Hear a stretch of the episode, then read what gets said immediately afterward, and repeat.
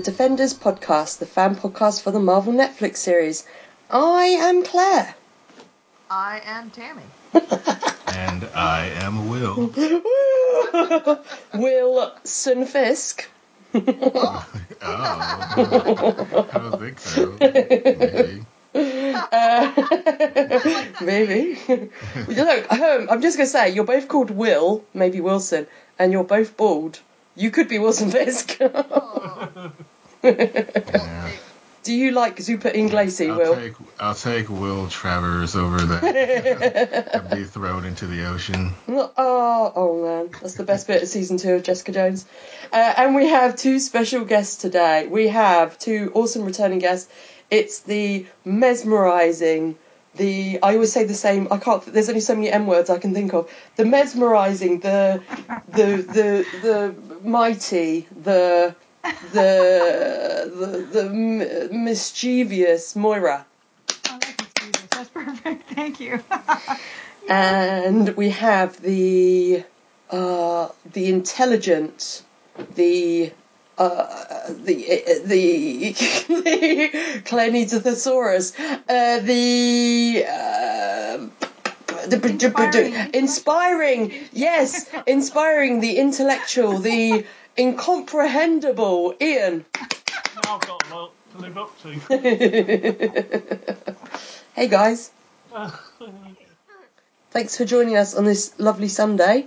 Uh, I don't know where you guys are up to in this show, so um, obviously uh, Tammy and Will are only up to what we watched this week, episode four and five. Uh, where are you guys up to? Are you watching along with us, uh, Ian? Made sure I just watched up to episode five today. Nice, I like it. yes, same here. I've only gone to five. Wow. You guys got the uh, the big hallway fight as well for your episodes. yes. Yeah. yeah. Got a couple of big things for our episodes. You did. And speaking about Wills and Wilsons, you got Wilson Bethel's big episode, the uh, the Dex episode. Yeah. Uh, we can talk about all about him being a creeper. Why are psychopaths so hot though? Why is that? But, but somehow Wilson Fisk has um, uh, Misty Knight's power. oh, where he uh, visualizes. Yeah, yeah, himself yeah. into. But his isn't as advanced as Misty's. He can only do it in black and white. and he can only like create a little tiny bit of a wall, you know, of the scene. Much clearer than when Matt Wilson Fisk. So. oh yeah. Oh, Like he's definitely. blind, so I guess everything's fuzzy to him, right? So you're imagining fake ghosts. it's like when Robin last week said he's literally giving eye contact to that guy, and I was like, no, Robin, literally, he's not. I was just uh, I was just listening to your podcast right before this, and I, that made me laugh. Giving Robin a hard time. I was surprised Robin didn't make a, fi- a Fisher, you know, clan allusion to the ghost thing, because in Six Feet Under they all had ghosts all the time wandering around talking to them. That's what it reminded me of. Kind of Definitely. reminded me that you know of quantum leap thinking actually um, kind of about Calavicci. Oh my god, they bring back Quantum Leap, and Charlie Cox plays Sam Beckett, and Vincent D'Onofrio's Al. oh wow! Wow! Ziggy, what is this? There's a 98% chance you've got to do this, Sam. You're scaring me. Uh, so I've only got a little bit of news for you guys this week. Uh, one, um, which I've already mentioned uh, before we were recording, was that uh, I was due to be interviewing Laurie, Jean, and Lauren, aka the daughters, um, the Crane daughters, uh, from Iron Fist season two this weekend, but unfortunately it's had to be postponed. But hopefully we're still going to do it, but it'll probably be in December instead. But I will try and release that obviously as soon as as uh, after that. So if you have any questions for them, I'm going to ask them those questions about tattoos, to be honest, as much as uh, you know filming it, because I just want to chat about tattoos. Uh, then um, contact us, and I'll try and get as many questions to them as possible. Uh, in other news, a on a Japanese on the Disney Japanese website, it's been revealed that rather than um, previously thought Captain Marvel, the movie, doesn't take place in 1993, but takes place in 1995. Oh. I just thought I'd tell you guys that. What were you guys doing in 1995? I was 15, so I was probably doing my GCSEs. I was in Yeah, I, high was- I was in high school. Yeah. Yeah. Also, the year I started being a bit rebellious. so we're going to see like a rebellious punk Ian walk past in Captain Marvel. no, well, I say rebellious. It was kind of just um, sneaking out at night and stuff rather than anything big. Was Buffy airing in 95? Was that in 95? Or was it 96? And it would have been airing in the UK anyway. We were a year behind. Yeah, true. I think it started in '97. Yeah. Oh. I was, Oh. It was 97. Wow, that feels so late. Yeah. No, I'm old. I spent 95 pregnant with Davis. And he's my youngest, so there you go. While you were in high school, Moira? Come on. Oh, yeah, yeah, that was, that was, that was 18. Pregnancy. Babies having babies. Oh, no. I'm just a terrible example to all the youth out there. no, no, I pulled myself up on my bootstraps and became a family doctor. Yay! um, and here's the other weird bit of news. There wasn't really anything major that I saw. Um, there's been lots of sort of little bits about uh, the uh, Avengers 4 possibly being three hours. We discussed that a little bit last week, um, and I think they're sort of editing it now. Um, but here's a weird little bit of news I found, which is that Marvel Comics and the estate of Tupac have joined forces. Yep, they've joined forces, Tammy, and they've collaborated on a new line of apparel to finally bring together Tupac and Black Panther, and it's being sold exclusively in Footlocker. And I thought, what is this? I need to know. So I googled it, and it, it's literally just like there was one top which had a picture of Tupac on it, and it said Tupac, and then it said Black Panther on the sleeve, and then it, there was another one which had a picture of Tupac, and then underneath it said Wakanda Forever. And I was like, I, I don't get this. I don't get it. Um, also, kind of, what about Luke Cage? That's I- much better picked. I, I, I, yeah, I don't understand. I was like, That would be a much better fit. I, Yeah. I no. I I mean. They're gonna make millions of dollars on that. I could have printed those shirts up. they're very like literally. I don't know. I thought they were kind of lazy. Like it's literally just like, uh, here's a picture of here's a picture of Tupac, and then next to it we've put, yay Wakanda. So it's kind of like okay. Oh, I wish it said yay. I'm gonna put the uh, link in the Skype if you want to have a look. Wakanda, yay! Yeah. That's it. I'm totally making that shirt for myself. Yay, Wakanda. There's one that says Wakanda forever, and then it says until the end of time, and then it says in the middle Tupac, and then it's got the Black Panther face. Oh, I don't know. I just find it. I I don't know. I find it an odd mix. Yeah, they're not even great quality. Sorry. No. I'm looking at the pictures now. They're terrible. Yeah, and particularly that first one is really lazy. I think. Yeah, yeah, yeah, yeah. You know. Um, Yeah, it's literally just lettering. That's it. yeah. Good. Like the the one the one that's sort of halfway down the page says Tupac and it's got a picture of him and it's got Yeah. claw marks in the background and then the tiniest lettering at the bottom it says Wakanda forever. And it's like okay. it's like okay. It was like they're kind of embarrassed about the Wakanda Forever part. Yeah. It's tiny print. It's really weird. I yeah, so I had to share that because I thought that was just a weird story that I found. Uh, anyway, uh, talking of weird stories, on to this week's episode. Little segue there. What a segue queen I am. so this week we are going to be discussing episodes three, uh, episodes four and five of Daredevil season three. Me tripping over my words already. Sorry, guys. So let me get our descriptions for these ones. Bear with me a sec. They haven't put them on the Easter egg site I usually use, um, so I have to actually go onto Netflix to get them, which is annoying. Um, okay, so this week we are discussing episode 4, Blindsided. This was written by Lewaa Nasserdeen, directed by Alex Garcia Lopez, Uh, while Matt infiltrates a prison to find information on the Albanians, Fisk puts Dex in his crosshairs and a fed up Foggy goes on the offensive. Uh, and episode 5 is The Perfect Game, written by Tonya, Ki- uh, Tonya Kong, directed by Julian Holmes. To quell the rising backlash over his release, Fisk serves up a scapegoat to the FBI. Dex misses the mark when he runs into a woman from his past. And that's putting it mildly. Mildly, yeah. Mm. so uh, we'll go through Matt first, although he barely appears in uh, the second episode. Um, but obviously he's in the first one a lot, so as always, we'll go through his stuff first. So uh, we first see him when he arrives at his old apartment and stands in there and breathes it in. And then becomes aware of the neatly stacked bills. And after after watching the second episode, I was like, "Oh, Dex has been in there and straightened all the bills up like he does his newspapers." Can I make an observation about his apartment that I'd never really noticed before? Well, Of I noticed it.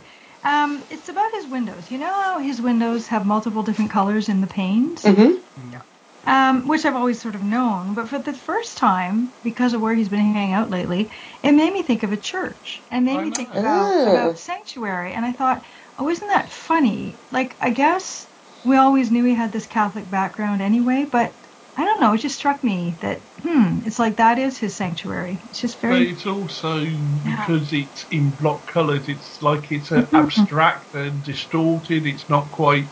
Not quite right. right. hmm Yeah.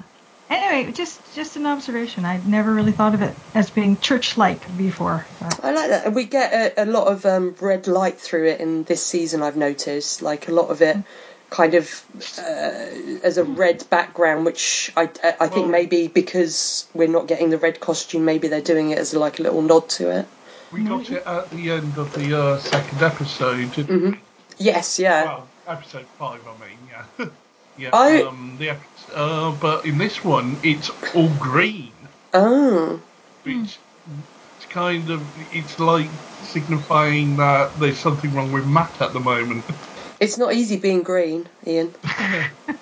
Yeah, I did. Although, kind of going into this episode and some of what Matt does in this, he's kind of I'm getting a little bit sick of the anti-hero thing with Marvel going on because Yeah. Jessica Jones has had it, Luke Cage has had it, and Matt Matt's had it all the time, kind of. But it only in Iron Fist have we actually had someone that's actually more or less. He's not well adjusted in any, any way um, in Iron Fist. What's his name? But he's- Danny Rand. he- Purpose of being Dan- Danny. Rand is actually positive, trying to be positive, and he's actually has or has a more positive attitude in what he's doing, and what he's trying to do, than Matt here and what Jessica or Luke were doing as well. It's they've all been in a really dark place, and they are anti-heroes at this point. hmm I think it's the se- it's season two syndrome as well. You know, second season. I mean, this is obviously the third season, but I I do feel like in ways this season is more a direct sequel to season one rather than season two, and I feel like it's the kind of same thing. It's like they go, you know, it's like Empire Strikes Back. You know, you go to the darkest place and then get some hope in the third one. I do feel like this is follows up season one. Sorry, Tammy, go on. That's okay. I feel like Jessica Jones is always dark. Mm-hmm. I think, you know, she's just had a, with losing her family, she's never kind of gotten herself out of that. And then we Yeah. got to see in season two that she did for a little bit get herself out when she was dating that one guy. And then when he died, it, you know, her life just turned to shit again. And she, she, like, when we actually see her in, you know, current times, it's it's not good. Like she's Mm. just never she's always kind of a negative person. I don't know if I would consider her an anti-hero. I think she's she's really just She's, a um, hero. She's just a negative human being. She's a glass Yeah. empty kind of gal. she's a she's Definitely. That, that that's Yeah. a good point to make. But- yeah, it's like me in this season with Daredevil, like Matt is such a whiny fucking baby and an asshole that I, like the sec this uh se- what is it episode five when we didn't see him till the end all of a sudden like I looked at my notes and I was like oh I haven't taken any notes for Matt this episode and I was like oh we haven't seen him I honestly didn't even realize we hadn't. And I don't know the reason. I don't know if it's because they were spending so long, like rehearsing. You know, the filming was at the same time, and they were rehearsing uh, episode four. Um, I don't know, but yeah, it's kind of weird that he's hardly in it. But I was going to say, like, were you guys relieved to have a bit of a break from him being a drama I, llama? was, I noticed that he wasn't in there, and I was like, huh, this is kind of nice. Tammy, Okay. further to what, to what you were saying about Matt, um, I was thinking to myself, he needs to get a good dose of perspective. He's sitting here, Uh-huh. a- as the nun said to him, just basically feeling sorry for himself. I'm thinking, well, you could be Elektra, you could be dead for the second time. You, you, you, you well, you survived this ridiculous, you know, implosion of a building. You came out the other side. You're still here. Like, come on. hmm It's it's annoying, and all and all you're doing is being introspective, and it's all about you. Yeah. You know, like Well, he is the star of the show, Moira.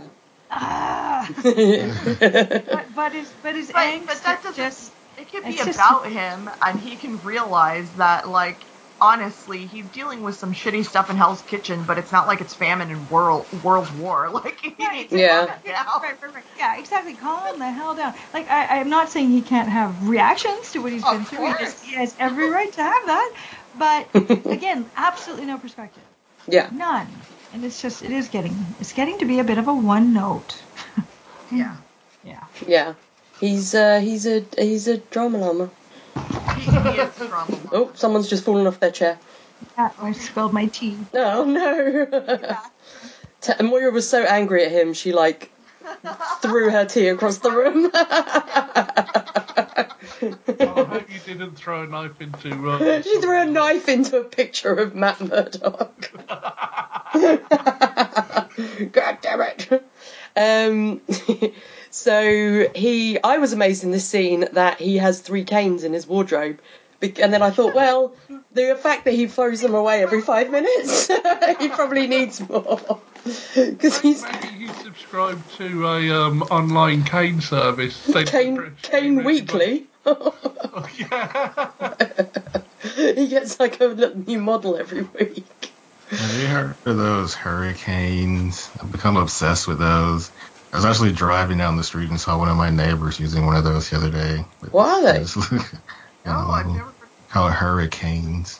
What do you do with them? I bet they could like withstand like we were joking that they could withstand like hurricane force winds. Probably you would never tip over. you just use them to like shove people out the way. Yeah. Oh, I'm gonna have to investigate those. It's an all-terrain cane. Is Oh. what it says website. I've never even heard of them. I mean, you know, you need a cane and you're hiking. This is In the the jungle, for you, I guess. Yeah. it's a cane and a machete. God, that's hilarious. it so, looks uh, like a good cane, but you know, it's a little ridiculously uh, advertised. That's pretty cool. Uh, so he puts on his suit, he leaves his canes behind, and then he goes outside and he hails a cab. And I think when I was watching this again with Rebecca, she was like, oh, Moon Knight! Because every cab is, you know, potentially Moon Knight. Gets in the cab, and we don't see where he's going. Where did you guys think he was heading off to? well, Uh, I thought he was going to do something legal, you know, legal speaking, because he stole um, Foggy's ID. hmm Yeah. So, yeah, definitely going to. Not anything good. No, no. And he was definitely pretending like he could see. Yeah. yeah, I, yes. exactly. I I was guess just I never. like- Oh, sorry. No, go ahead. Uh, I guess I never thought uh, he was going to be doing something legal. For some reason, I figured he just needed money because he'd been, I don't know what Matt's financial situation is. I thought maybe just wanted a little extra cash. or He's been dead for months. He probably hasn't got any Yeah, money. Does he have any money? Yeah. So the cab drops Matt off at the pris- uh, prison. He tells the cab guy to wait for him, and then he enters and uses the bar card to get in, and says his wallet is lost. And I'd be like, "Hey, dude, why are you giving me no eye contact? this is shifty as anything." Yeah, seriously. hmm Uh, No, I, I suppose the only way believable way we know he's letting him through is because actually this is all a setup by Wilson Fisk.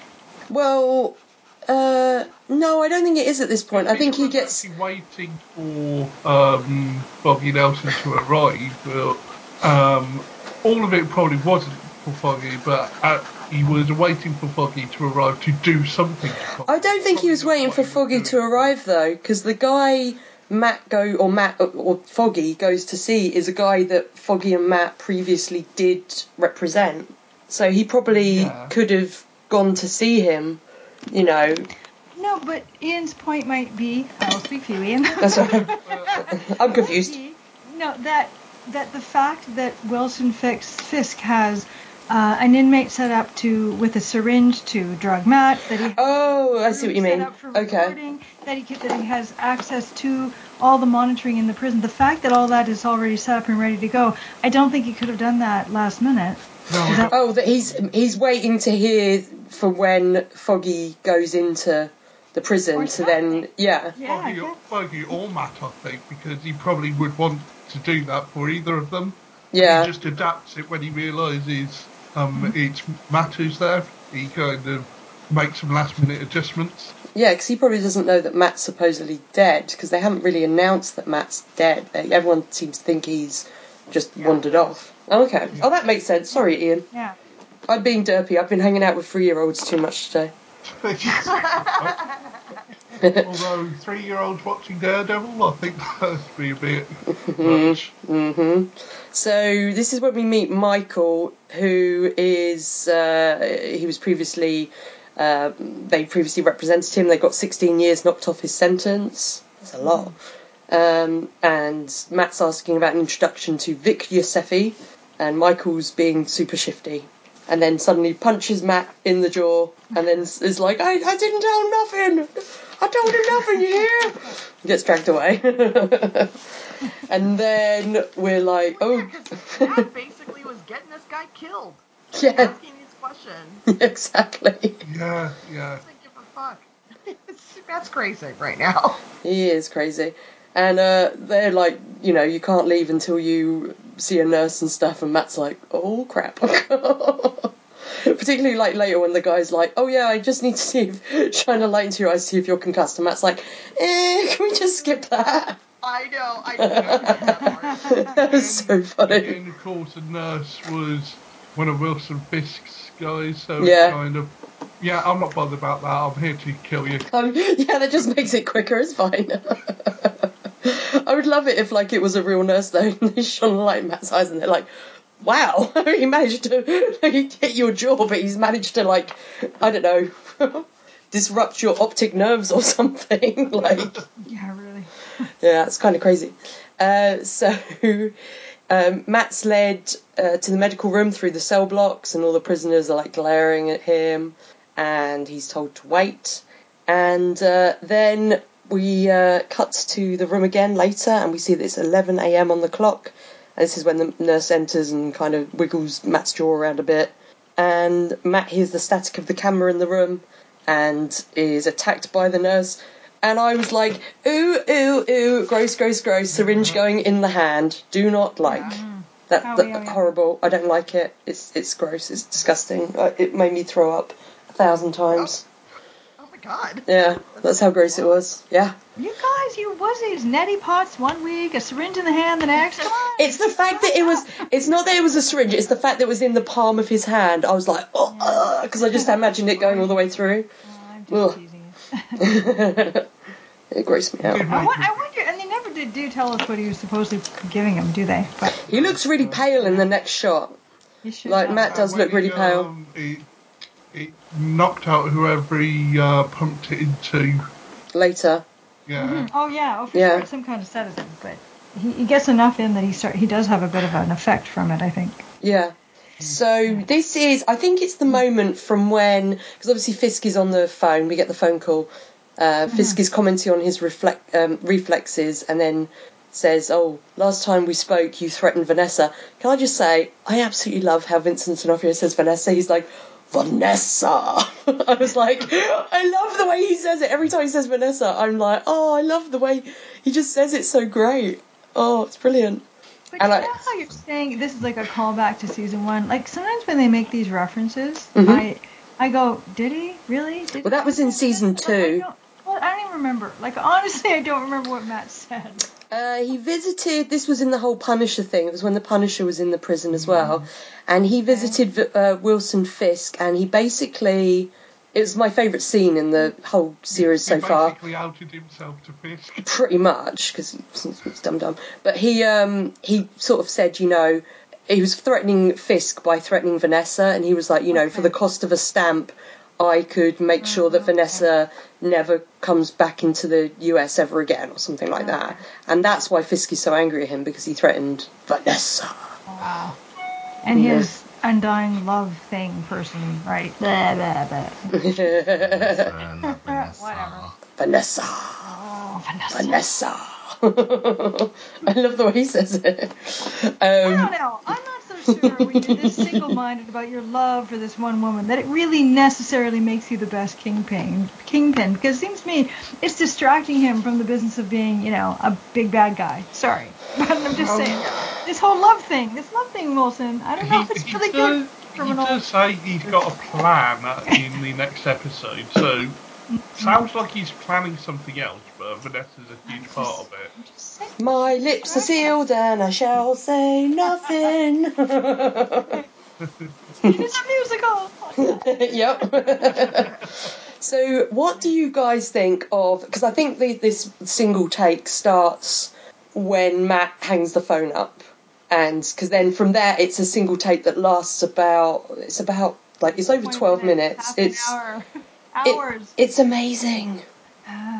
I the dissenting voice that says it just goes on for so fucking long. Like, I know you all love this, but by the time he gets to the bad guy, Vic or whatever his name is, and they have their conversation, I thought, okay, fine, yeah, that was cool, all the fighting, yeah, yeah. But then no, no, no, we can't just leave. He can't just get escorted out. He has to kind of, you know, be more exhausted and fight more and battle way out. I was looking at the timestamp on the TV, going, this is like 20 minutes of the episode. Oh, I love it. I know, I know. I'm going to be the only person that says for me it kind of went on a long time. I think it's it, it's Sorry. different to like the other. No, it's all right. I think the fact that it's it's different to the other hallway fights in that we get this obviously a hallway fight. We get a few of them, but they really mm. open it up to include these dialogue heavy scenes, and they still don't cut. They, it would have been so easy to cut before they went into that scene, and they'd still do it as one. And I, I just think it's I think it's amazing. I think it's so good. And then they go outside the prison, they open it up, and there's all that other stuff happening.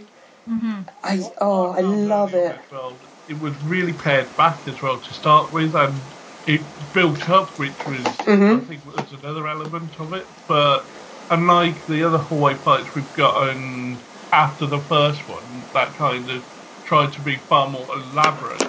It, this kind of kept it very simple at the same time, all the way through. hmm Even though there was a lot of stuff going on, it felt very simple and clear, you know, and it clearly it took a lot to shoot, but it felt like they weren't trying to do anything overly elaborate. Well, I think in doing the whole thing itself, because there's there's moments I think because when I watched it this time, I think Chris Brewster and Charlie Cox swap out twice because there's obviously the bit where they he goes crashing over the medical table or whatever it is, and that's when it turns back into Charlie Cox, um, and he comes out and he spits spits the blood out, and I was like, you've still got blood in your body to spit. This whole series is about him spitting blood out. It's all for Tammy.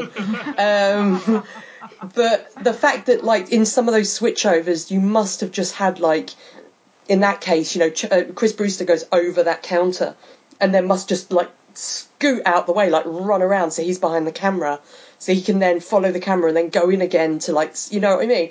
It's like technically and logistically, I just think it's incredible. It is. I mean, the technical marvel of doing it is super impressive. I'm I'm not taking anything away from that. It is amazing. It just goes on a long time. That's all. Fair enough. It takes forever. I don't remember the first two, but I don't remember um, Daredevil getting like quite beat up as much. So Mm. that means he's still Mhm. not back at 100%. Well, plus he's drugged. I think that's. He's drugged and he's got no protection. Yeah. He's he's not even wearing his black outfit. You know, he's just and wearing a he's so suit. breathless in this one too. He's Yeah. just really struggling. You know. And it's That's me. probably not fully from the, uh, you know, almost dying. Yeah, that's what I was thinking. It's it's kind of it kind of his breathing was kind of good. It reminded me of me, like when I'm like extra. Well, even now I'm like so out of shape. I'm like carrying groceries in, or yesterday I was moving like cinder blocks inside that I bought, and I was just so out of breath.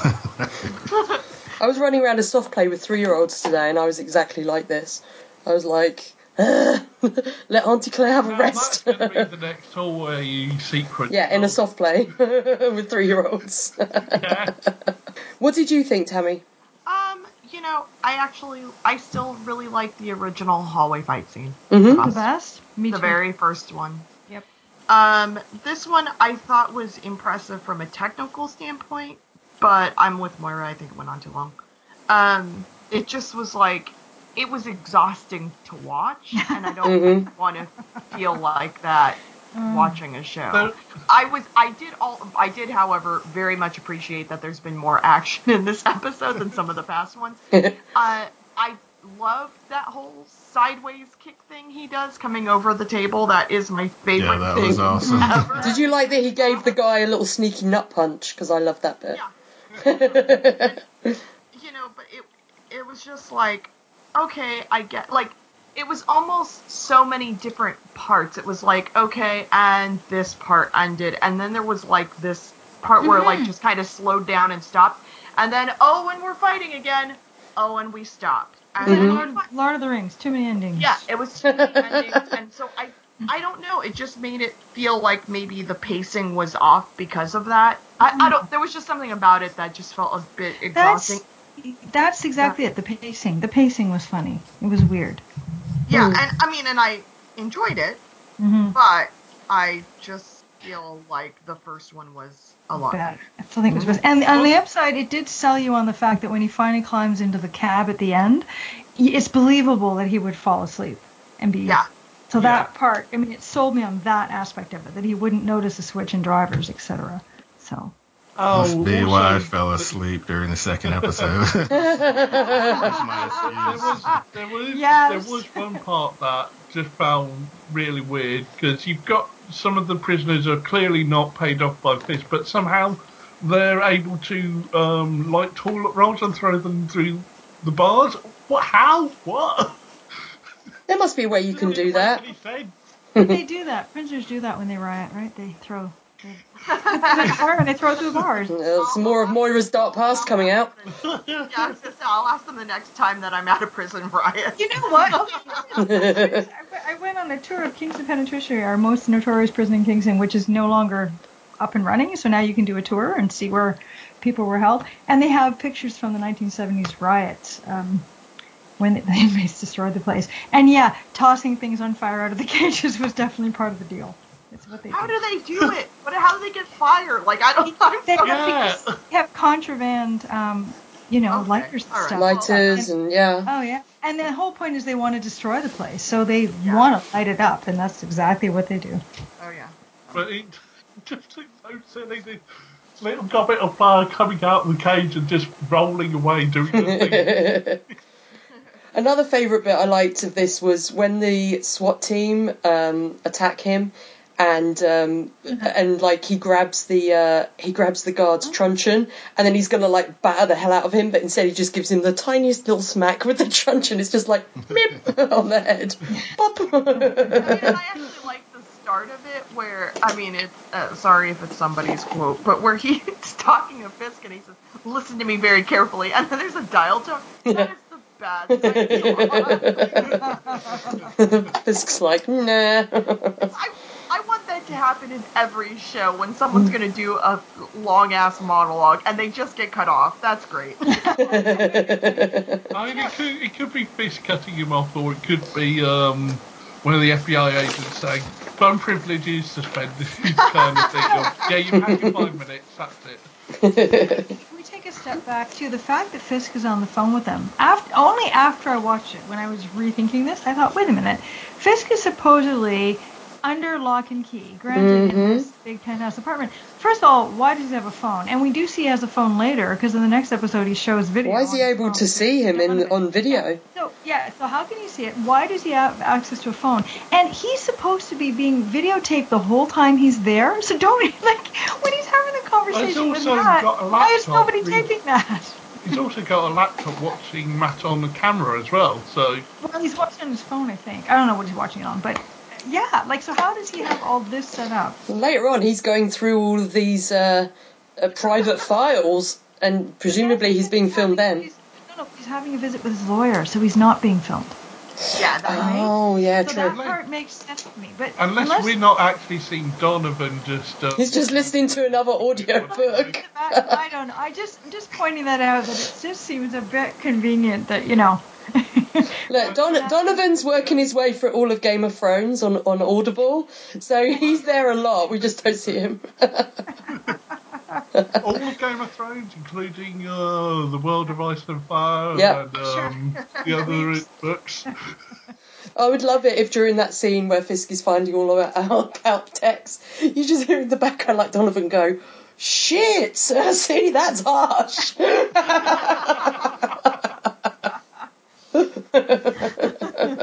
It'd be great. So Damn, girl. Damn girl. So eventually he stumbles out and into the cab and drives away. And I oh I loved it. I loved I think the first one it still is my favourite because I mean the first one has um, a guy, you know, Daredevil throw a, a microwave at someone's head, which is amazing. Oh yeah. Um, but I I do love. I think I love all three of them. I just think they're incredible. I think the way the whole team works together and the way that like just watching this one, like how much Charlie Cox did on camera, and you can see it's him. The way he's Yeah, just he's improved. far more this season. Yeah, it's incredible. Maybe that's the real reason he's breathing so hard. Yeah, because he's knackered. It's, it does look exhausting. like, oh my god. Yeah. yeah. So the last time we see Matt in this episode is when he wakes up in the cab, and there's a new mm-hmm. driver, and then the cab flies off the pier into the river and sinks. And I went, oh my god. I did. Mm. I mean, I knew he wouldn't die, but I still went, oh my god. And this is actually uh, went, are- this I is straight actually from Born are you Again. kidding me? No, are you kidding? Like, has he not been through enough today? No. you have to go. No. That and the fact that drowning in a car is like my secret fear. Oh. Like that's the, the one way I don't want to die. So I'm like, no, no, don't make me watch this. No. Drowning in a car in the dark. Oh god. Um, also, Moira, you said hasn't he been for enough? Oh, Moira, you clearly haven't been a Daredevil fan. you need to read the comics. this is nothing. He legit gets possessed by the devil at one point, Moira. Come on.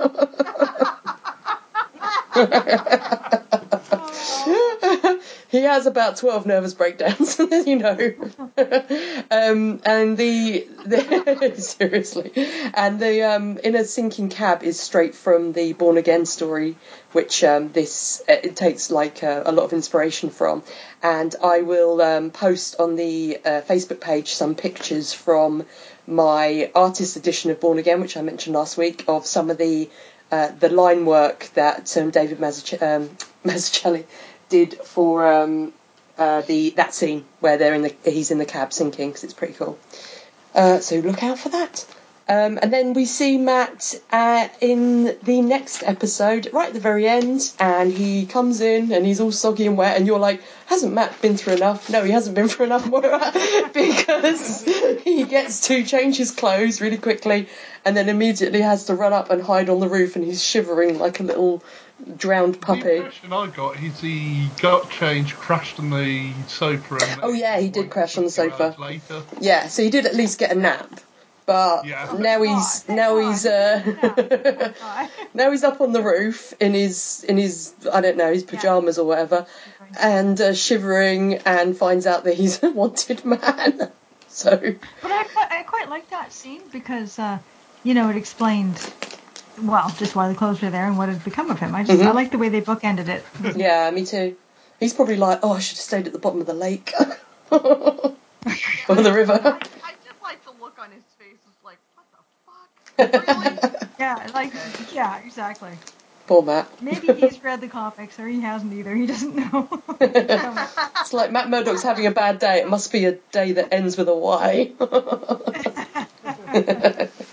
so that was uh, Matt. Who should we talk about next, guys? Do you want to talk about? I thought we could talk about Karen and Foggy together, and then we could talk about Dex and Fisk together. So do you want to go baddies or goodies next? Let's do the goodies and get them over with.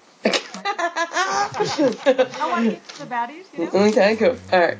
Yeah, yeah, yeah. Fair enough. so, so um, Foggy is uh, uh, pacing up and down, um, looking very dishevelled, bless him, uh, and ranting at Marcy over um, Matt's visit, and he keeps checking that the door is locked.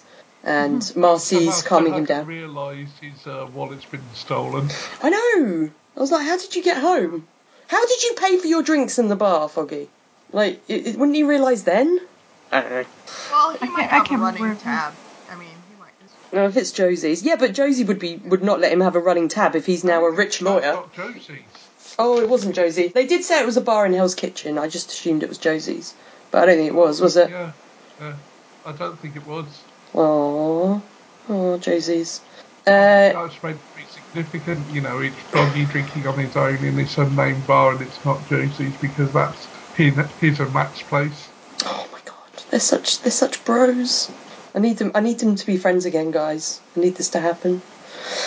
Uh, so I love Marcy trying to calm him down, and then instantly having the idea about about him running as DA against Blake Tower. And I think she's right. The more he's in public, the more protected he is.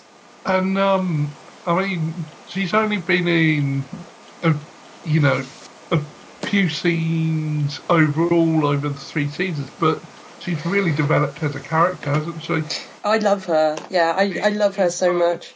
We we we seen depths in her that her first appearance didn't even hint at because uh, in her first appearance she really wasn't meant to be anything but this ex of uh, Foggy's who he kind of regretted. Um, Yeah, and a bit sort of like a, a bit of an airhead, I think, as well, and and a bit. Yeah. I don't know. She's. Oh, I love her. I love Marcy. I think she's great. yeah, yeah.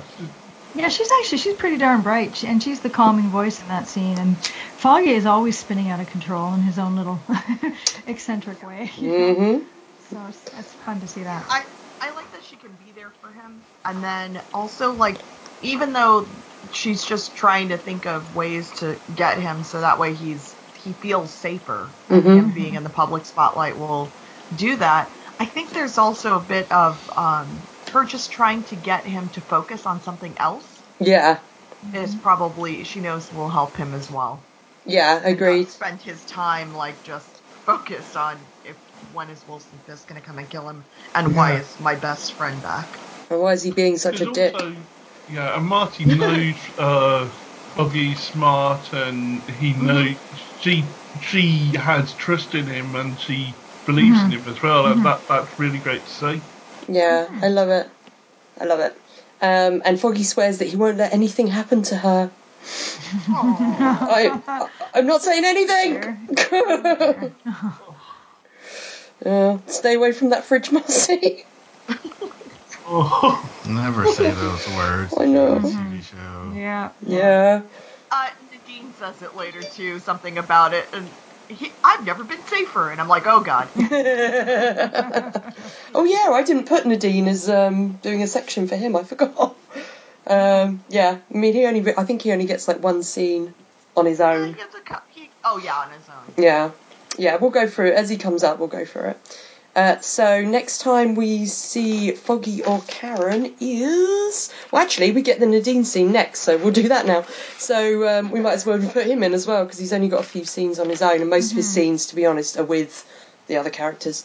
Uh, so when he's working on the reports in his office, this is when his wife visits him, and he finds out that Sammy, his son, is staying with the aunt for a few days. Um, because he's scared to sleep at the home because of the news. And I was like, oh, that's so sad. And this is when he says, don't worry, nothing's going to happen to me. Yeah, that's it. God, yeah, yeah. and no, that, um, I can't remember the name of his wife, but she calls him on it though. Oh yeah. Yeah, that's what the other said. She's like, "Don't you know that you're in a TV show?"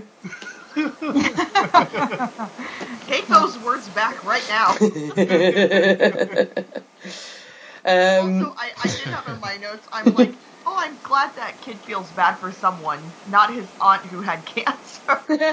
yeah. I love that she's like in like she's only just gotten better and they're like, "Oh, we're just going to dump our kid on you by the way." Remember, we paid for all your money. Okay, here you go. For all your treatment. So when we see Karen, first of all, she's in her ginormous, the biggest office in the world, and she's researching Red Lion. And this is when Foggy appears, and Karen immediately guesses that it's news about Matt. I, I love the way she plays this because she immediately guesses it's Matt, and the fact like she just kind of covers her mouth, and she's. It, I was like, I, I just love the way the actress plays it. I think it's it's great. Um, and she knows Foggy well enough to know that it's news about Matt, and then she guesses that it's actually Matt's alive. Foggy doesn't really need to say it. I thought that was really cool. Um, yeah, Also, that Foggy also says, "No, I'm not going to keep a secret from you anymore." yeah. Thank Good.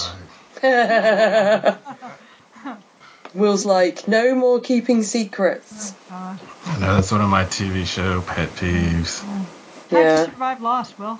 Yeah, that's what I always think about. Me too. No one talked to anyone, for God's sake. I know, it's so terrible. Oh, they never It's a ask. great show, but that part frustrated me. They never ask questions. That's what frustrates me when people don't just go, look, what the hell's going on? Smoke monster? I don't know what you're talking about. Also, oh, Karen also brings that up later to Nadeem. It's kind of everyone in this episode is trying to tell Nadeem, "You're in a TV show." yeah. And actually start saying the right things, ask the right questions. I also thought were it was watching. yeah. I thought it was interesting that uh, Foggy says to her, he asks her, when's the last time you slept? hmm Because Karen's so keyed up. I'll get back to that later on, Mhm. another episode, another scene. But she I- is so wired. yeah, every series you, you see it in her, but this one especially, Mhm. she the the way she looked to it. Uh, she's always had those uh, red rings under her eyes, but it kind of it's highlighted here. hmm She's I think she's got a bit of a an addictive personality, as we've Yeah. seen before. With you know, it's been alluded to with drink and stuff, and I mean, we get more allusions in these episodes. And I think w- when she gets a story, she you know, she's like a she's like a, a, a bulldog with it. She's not going to let go. Do you know what I mean? And um, also that's kind of her that's about- addiction. Yeah, but I think it's because it's about Fisk and it's about Mhm. Matt and it's about like she's just she's stuck. hmm Um, that's how it seems to me anyway. Yeah. It's creeping me out a little bit. There's no self care going on with her at all. no, no, not at all, and no insight either. She needs a Marcy to to look after her. She does. Mm hmm Also, that would be hot. Just saying. She could move in with Marcy and Foggy. Oh. um. Yeah. So she immediately storms over to uh, Matt's apartment. Is like, "Oi, where are you?" Yeah, oh, that's actually funny. Where are you, Matt? It's she didn't. She and Foggy didn't talk at all on the way over there. Nope. See, Oh, talking of pet peeves and things, that's another one of mine where. yeah, Oh yeah. And you have a scene and someone's like, How did this happen? They're like, Well, I'll tell you. And then it cuts to them across town somewhere else and they're like, It happened like this. Blah, blah, blah, blah. Yeah. To be fair, maybe they Ubered over to Matt, so they can't really talk about their dead friend who's now the who's the daredevil who's now back, like in an Uber, like with their driver there. So maybe we don't know, you know. They're like, Look, just don't listen to what we're saying, Dave. Just turn the other way. Uh, uh, um, I can imagine it. So, how are things with you, Marty? yeah, exactly. Uh, and Foggy said, "Well, I've co- I've decided to uh, run for district Yeah. attorney." Oh, Kind of. nice.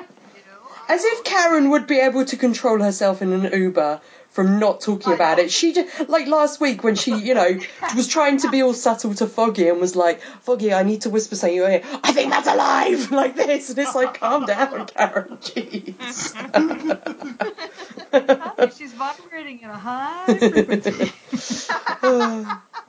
well, Foggy says that Matt uh, lost something. He's got something missing now. Something that was buried under Midland Circle. Tammy, do you think? do you think that was his soul? What the spirit was. Uh, it was it was his fourth cane. He actually before. now he's down to the three, and it's really you can tell he's missing. It was it was one. That of was his favorite cane. That, that was funny about Those all-terrain canes. All terrain, even digging through dragon skeletons. Yeah, exactly. It's just really changed him since he's lost. And It weirdly, I, I don't know why I made this connection talking about Midland Circle at this point, but um, at episode five in all the other series, so someone's at least referred to Matt and Matt died. Matt and all of the others haven't even mentioned any anyone else. yeah, Like, okay, they don't matter. We're the important ones. yeah. Yeah, well, maybe you know, maybe Matt will mention later. He'll be like, "Oh, I should really go and check on uh, how uh, Danny's doing. You know, protecting my city while I'm dead." Yeah, since I'm in charge. oh, what's that? Oh, he's flown to Japan and has left my city behind. Oh well. Guess I shouldn't have put my trust in him, should I? Oh, they trusted um, these two awesome women. Okay, actually, that's a better decision. yeah. Mhm. Yeah. Oh dear. Uh, so, oh, we still we haven't had Matt interact with Misty Knight. I don't think, have we? No, we I need haven't, to see that. we? No. Ah, Yeah. we need that. They kind of got they kind of hooked up in the comics. It was it was awesome. Um, I have uh, been starting to read the second Jessica Jones series, the most recent one that came out, Oh, nice. Yeah. and um, Oh yeah, you mentioned that something annoyed you. well, it wasn't it wasn't annoyed me. It was she uses the term uh, bitch cakes. She calls someone That was it. Yeah. but uh, which I thought I was like, well, there's my new term. But uh, she interacts with Misty Knight in the comics, and I was like, this is great. I love Oh, it. so this is good. wonderful. We need to get. Oh, I- we need this to happen. Come on, come on, Disney, come on. Uh, so obviously, Foggy and Karen realise that Matt has been there because uh, he's left his baseball cap and glasses behind, his disguise. um, just like a celebrity. His homeless man look. Yeah. Mhm. Uh, so then we go to at uh, oh what is next? Oh sorry, my notes are all out of order. There we go, that's better. Um, so Foggy enters the room of policemen uh, at this Union Police Ball or whatever it is, and hunts down Brett. Oh my god, guys, the look Brett gives him when he realizes it's Foggy is like my favorite thing. He's he like turns around, he's like, "Hey, oh, it's you." It's amazing. I need to find a screen cap to put as this week's picture. Brett, the faces Brett does in this scene is ama- I, I love them. He's great. What do Um, you think about Foggy going in the middle of this thing with the police union? All these guys who have worked for Blake or worked with Blake forever Yeah, and like doing this to him. Like and granted he's not on great terms with Blake right now, but they've known each other forever. yeah, So like what the fuck, Foggy? Yeah. Probably Like, not the I- best I- way of doing it. It's a good a good job they agree with him, you know. But knowing knowing how corrupt the police were previously, like there's a good chance that a lot of these guys are working for Fisk. It, it Already. seem like, yeah, Tammy, you're right. It seems like a queer thing to do to say to to say to Blake, "Hey, do you mind? Hey, buddy, you mind introducing me? I just have something I want to say." Yeah, and what I want to say is I'm vying for your job. That is pretty. Oh no, saying to Brett because Blake's not there. Oh, sorry. Yeah. Okay. All right. All right. I take it back. Oh, Sorry, what was that? um, I thought was that? Blake was there and I was like, what Oh, okay. He was not there. All right. no, he was not there. Um, Okay. but yeah, I mean, it is a bit like, oh hey everyone, I want to go for your boss's job. Yeah. And he says that Blake's a good guy. Blake's not a bad guy. It's just he's he's not doing anything about the whole Fisk thing. So there's probably a lot of uh, good that Blake is doing otherwise. Yeah. You know, Because you here's, were, here's the other thing. Okay, when Marcy said to him, it wouldn't be a bad thing for a defense attorney to know the police better. Because the way it works is the DA isn't really the police's boss, but all the you know, the detectives come to them and tell them the evidence, and then they decide whether or not to take a case, Mhm. whether or not to prosecute it. Right? That's that's how it works. So him being a defense attorney, he like the cops don't have as much direct interaction with him anyway, other than when they're on the witness stand. Do you know what I mean? Like, I it's just the whole thing is just odd. It's just a weird choice, is my point. It's like he's going into the viper's nest in a way because he's the guy who's been defending the people the cops arrest. So it is Yeah. a strange choice of where to. Well, that's why the cop calls out to him and he's like, "Oh, hey, thanks for getting you know that guy I arrested off on a Yeah. whatever." But he's actually the first one that that signs up, you know, to mm-hmm. vote for Foggy. Once he hears his pitch, yeah. Yeah. What did you guys think of the the actual speech that he gives? Um, it's kind of, I don't know. I Yeah, mean, that it's was cheesy. Honestly, I thought it was. it's yeah, like it's and I can't I couldn't decide. Part of it is the dialogue, like it's actually kind of cheesy. But, I think Foggy is kind of cheesy is- as well. He is. It's partly his delivery too. It's just yeah, I couldn't decide how much was the actor and how much was the writing. I don't know. What were you going to say, Ian? I was just going to say, I don't actually think any of them are actually working for Fisk because at this point there's been two other big groups that would have gotten people on their side. You've got the whole uh, Hand, who's got load of corrupt cops, which, you know, they've been filtered out. And also you've got all the corrupt cops that used to work for. Um, I always do this. I always blank. Well, the ones that work with Scarfe as well, like Cottonmouth. Staff, uh, but also in um, Luke Cage. Oh, why am I blanking on her name? Mariah. Mariah? Mariah? All, all of Mariah's corrupt cop buddies as well. Mhm. Yeah. So, yeah, I don't think there's any corrupt cops left for Wilson Fisk. They've all been snatched up. Is that what you're Yeah, saying? yeah. Uh, I think like I, I think his speech is kind of cheesy, but then like when we see the little banner that they've they've put up that picture of him of Foggy, it's super cheesy as well. If you guys saw that, I think he's just cheesy. What, what's really, it, it, it- of course, it, is- it's done by his family, so they used um, him back when he had his longer hair. yeah, exactly. uh, next time we see Karen I, is I, I only just realised it's almost the same hairstyle his brother has as well. seriously. I think Theo's just copying Foggy's hairstyle. He's like, I want to be like my big bro. yeah. Next time we see Karen, and I'm sure you guys have something to say about this, is when she's walking the streets and gets sees these men catcalling at girls, and she like almost deliberately walks over there to walk past them, and then What. Do you know What who is that she doing? reminded of? You know who she reminded me of? Is um in Jessica Jones. She Mhm. reminded me of uh, of Trish. Yes. Yes. Yes. Like I'm gonna go and try to be the badass, and I'm gonna go pick the fight. And I was actually writing in my notes somewhere. What did I write? Something like, uh, uh, I can't find it now. It doesn't matter. But I was like, what the what the f sort of? What are you up to, Karen? What are you thinking? Like, what? Yeah. Point? I was like, what are you doing? Is it because because it's after she finds out Matt's alive? Because she's like, oh well, if I get into trouble, I- then Matt's gonna come and say. I don't get it. I thought that was what she was trying to do, but I think it's yeah. displaced. I think Yeah, it's displaced too. anger. Like she's, I think she's I guess. with Matt because he hasn't been honest with them, and he hasn't. He, you know, he's been alive for months and hasn't told her, and she's really hurt and angry and wounded.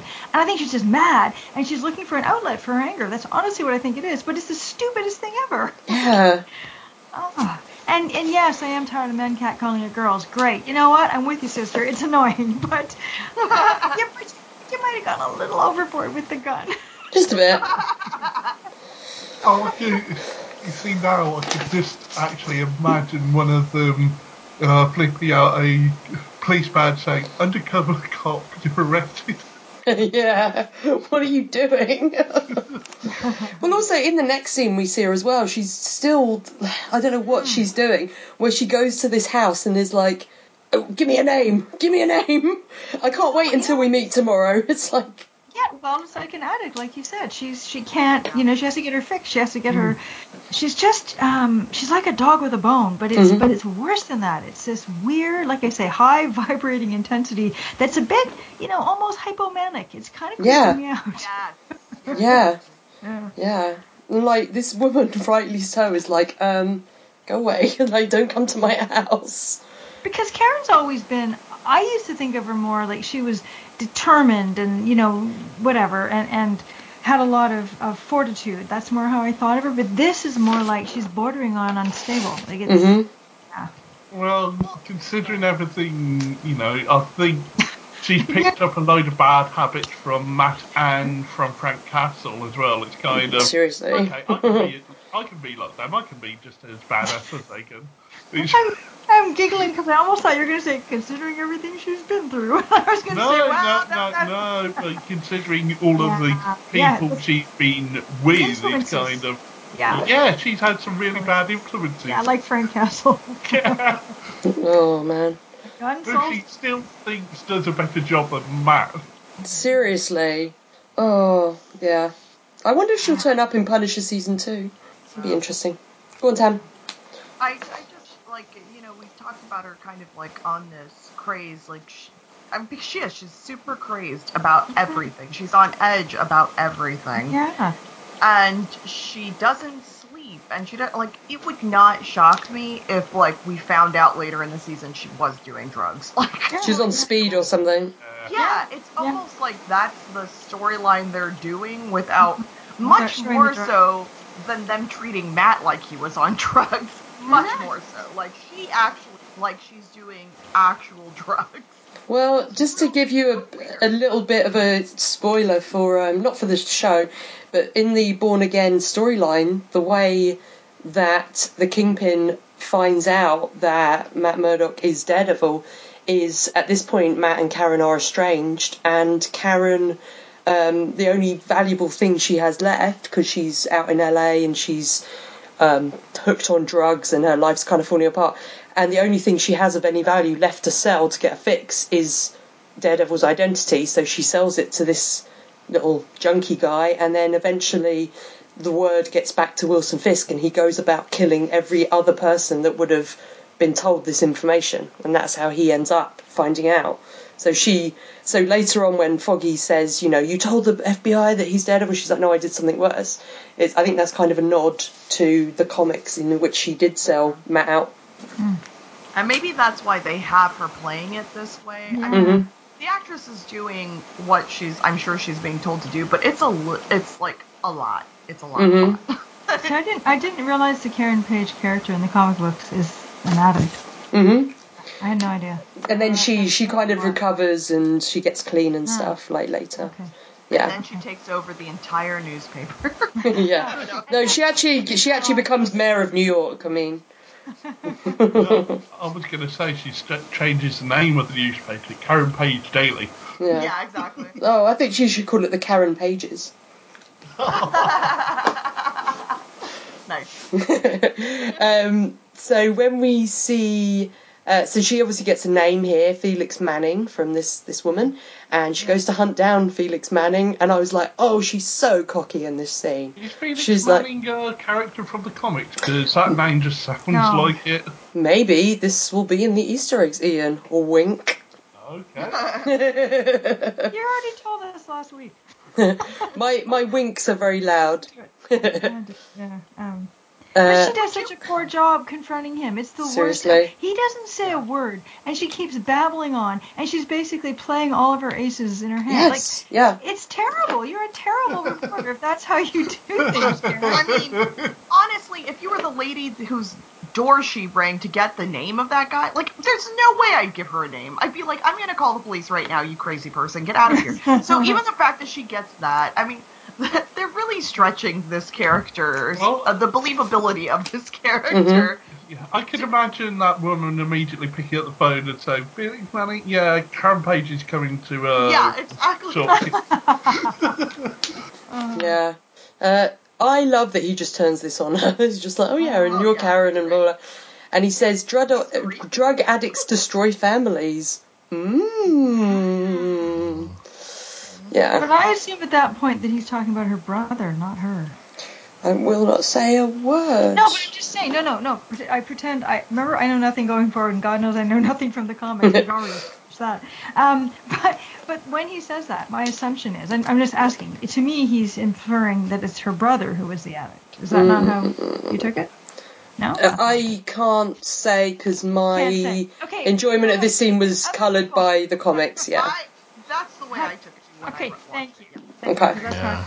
But the fact he knows everything about her, I thought, well, that makes perfect sense. He's Wilson Fisk's fixer, Mhm. and Karen's been involved with Fisk, Fisk in the past, so of course Manning would know everything about her. He would have already researched her. Yeah, but she's too Down cocky. Where she slept in. I, I know it's so creepy. But um, much as earlier you said you love how the actress, uh, you know, the look on her face when she realized Matt's alive. In this scene as well, I think she's Yeah. Oh, she's so good as she starts to watch, to hear what he knows about her. Yeah. she does that so well. I think she's absolutely fantastic. You know, if I have, even if I have issues with Karen, which I do, I think Deborah Ann Moore is amazing, and I've never seen her in anything else, and I just think she's so good. she needs to come on and do an interview. She does. She just did a new interview with, uh, I think she's been on there three times now on EJ Scott's podcast, Scratch the Surface. Um, obviously, EJ's her, her partner, um, but EJ's just released a load of interviews. He did one with Jay Ali, who plays Nadeem. He had Elden Henson back on, obviously plays Foggy, and he interviewed um, Deborah again. I I haven't listened to it yet, but those are always really cool. Uh, yeah, yeah. His his interviews with the uh, the people from the shows, and he oh, and he interviewed um, Erik Oleson, uh, who is the showrunner. So he, I definitely recommend like his interviews. And, oh, and he interviewed Vincent D'Onofrio, of course. Sorry, uh, which I really want to listen to because I haven't listened to yet. So yeah, definitely check out Scratch the Surface. Yeah, definitely check out his podcast. It's great, and he interviews a lot of people from True Blood that he would have known through Deb working on True Blood as well. So yeah, really cool. Uh, so when we uh, we get this this scene where Karen's walking along the road, feeling people are watching her, which obviously they are. Oh, this was so scary to me. And again, it's I think it's because like being I don't know if you feel like this, Ian, being sort of uh, d- removed from like gun culture and stuff. Just the fact that you know, just them with the guns on her, and she has to say that she has a gun, and oh, I just I don't know. I find it it makes me really nervous. Oh, definitely. Yeah. yeah. Yeah. yeah. Uh, so Karen um, and the police arrive at Matt's and they meet up with Nadeem. Police are photographing everything, and this is when he really questions her on, like, you know, why have you been paying his bills and why aren't you worried that your blind friend is running around somewhere? She's like, oh, you know, I figured he'd come back one day. It's like, she's not good at cloaking stuff. Uh, sorry, I just lit a match because I'm just lighting a candle for, for Karen. I'm lighting a candle for James Wesley. I'm holding it above my head. Um, so this is when we get the mention again of James Wesley. I'm loving all the callbacks to season one. And a headshot. and a headshot. How can you forget about him? He was awesome. He had my one of my favourite moments in season one, which was when he like killed the, or he threatened the guy in um, the bowling alley, and then he saw the kids and he just went hi, and it was like one of my favourite moments. Yeah, season one was like three years ago. Oh. So much since then. I totally shipped him and Fisk together. I still do. I still do. um, so yeah, and Karen obviously leaves, and she's quite shaky because she's done a rubbish job at cloaking stuff. Uh, Anything. They're cloaking anything. Yeah. seriously. Um, so I think then uh, I think when we next see them is at Nelson's Meats for the voting party. And this is when Nadeem goes and talks to Foggy instead and is asking him all the stuff. And um, you know, I, I and I don't know if you guys think this when we get this whole thing with Mrs. Wobshall. Wobshall is that her name? Um, oh, not Mrs. Wobshall. It's this other lady. But I wrote Mrs. Wobshall needs to get her face out of that cold platter. Because that woman, you know, with that platter of meat, she's got her face right up to it. I was like, oh, she's breathing. So I was like, Mrs. Wobshall, get your face out of that cold platter. Stop breathing on those meats. falling right into it. Oh. You can see it happening. I thought the the line, and sorry if it's anyone's um, quote, but when there's the other woman who signs, who votes for Foggy, and then she's talking about, she says, "I lost everything that matters except my vote." I was like, I think they might be doing a comment on the midterms because of when this show came out. I don't know. I don't know if that was. By what? Sorry, you sounded funny. I, I thought they were doing a comment on like the midterm election coming up for when this Oh, show came vote. out. Oh my. Yeah, her vote. It came out like vote. Yeah, my vote. yeah. I don't know. I don't know if you guys think that or not. I just thought it was kind of an interesting line. I don't know. Um, we have weird cartoon Foggy on the banner. on the ceiling. Yeah. Uh, and Foggy and Nadeem argue, and I love that Foggy's completely honest with Nadeem. He's like, "Yeah, I saw him two days ago," um, you know, because he hasn't got anything to hide really, apart from he's Daredevil. the thing. I mean, the way he, he feels is, especially legally, there's nothing they can really ask him that he needs to answer, and there's nothing he's done that, you know, other than aiding and abetting, really. Uh, that, but Nadeem doesn't know he's Daredevil, so as far as he knows, he's really questioning him about Matt, and there's nothing Matt's done either. So hmm He thinks he might be a lawyer by day and a criminal at night, Oh God. but not a vigilante. Not quite. And then we get this last scene where Karen finally reveals, for a two dollar attorney-client privilege, that she killed Wesley. Well, In season one. Technically, say I killed Wesley. Does she? She said I had something to do with Wesley disappearing. No, I thought she said. I thought she said I killed him. said I killed him. Yeah. Oh, Yeah. I'm Oh, must have yeah. blanked on that completely. Yeah. I think she does. She's like, I killed him and I loved it every minute. that, that might be a problem. I'm like, she was kidnapped at the time. Like, I don't. Yeah. I mean, she was under. it's not, yeah.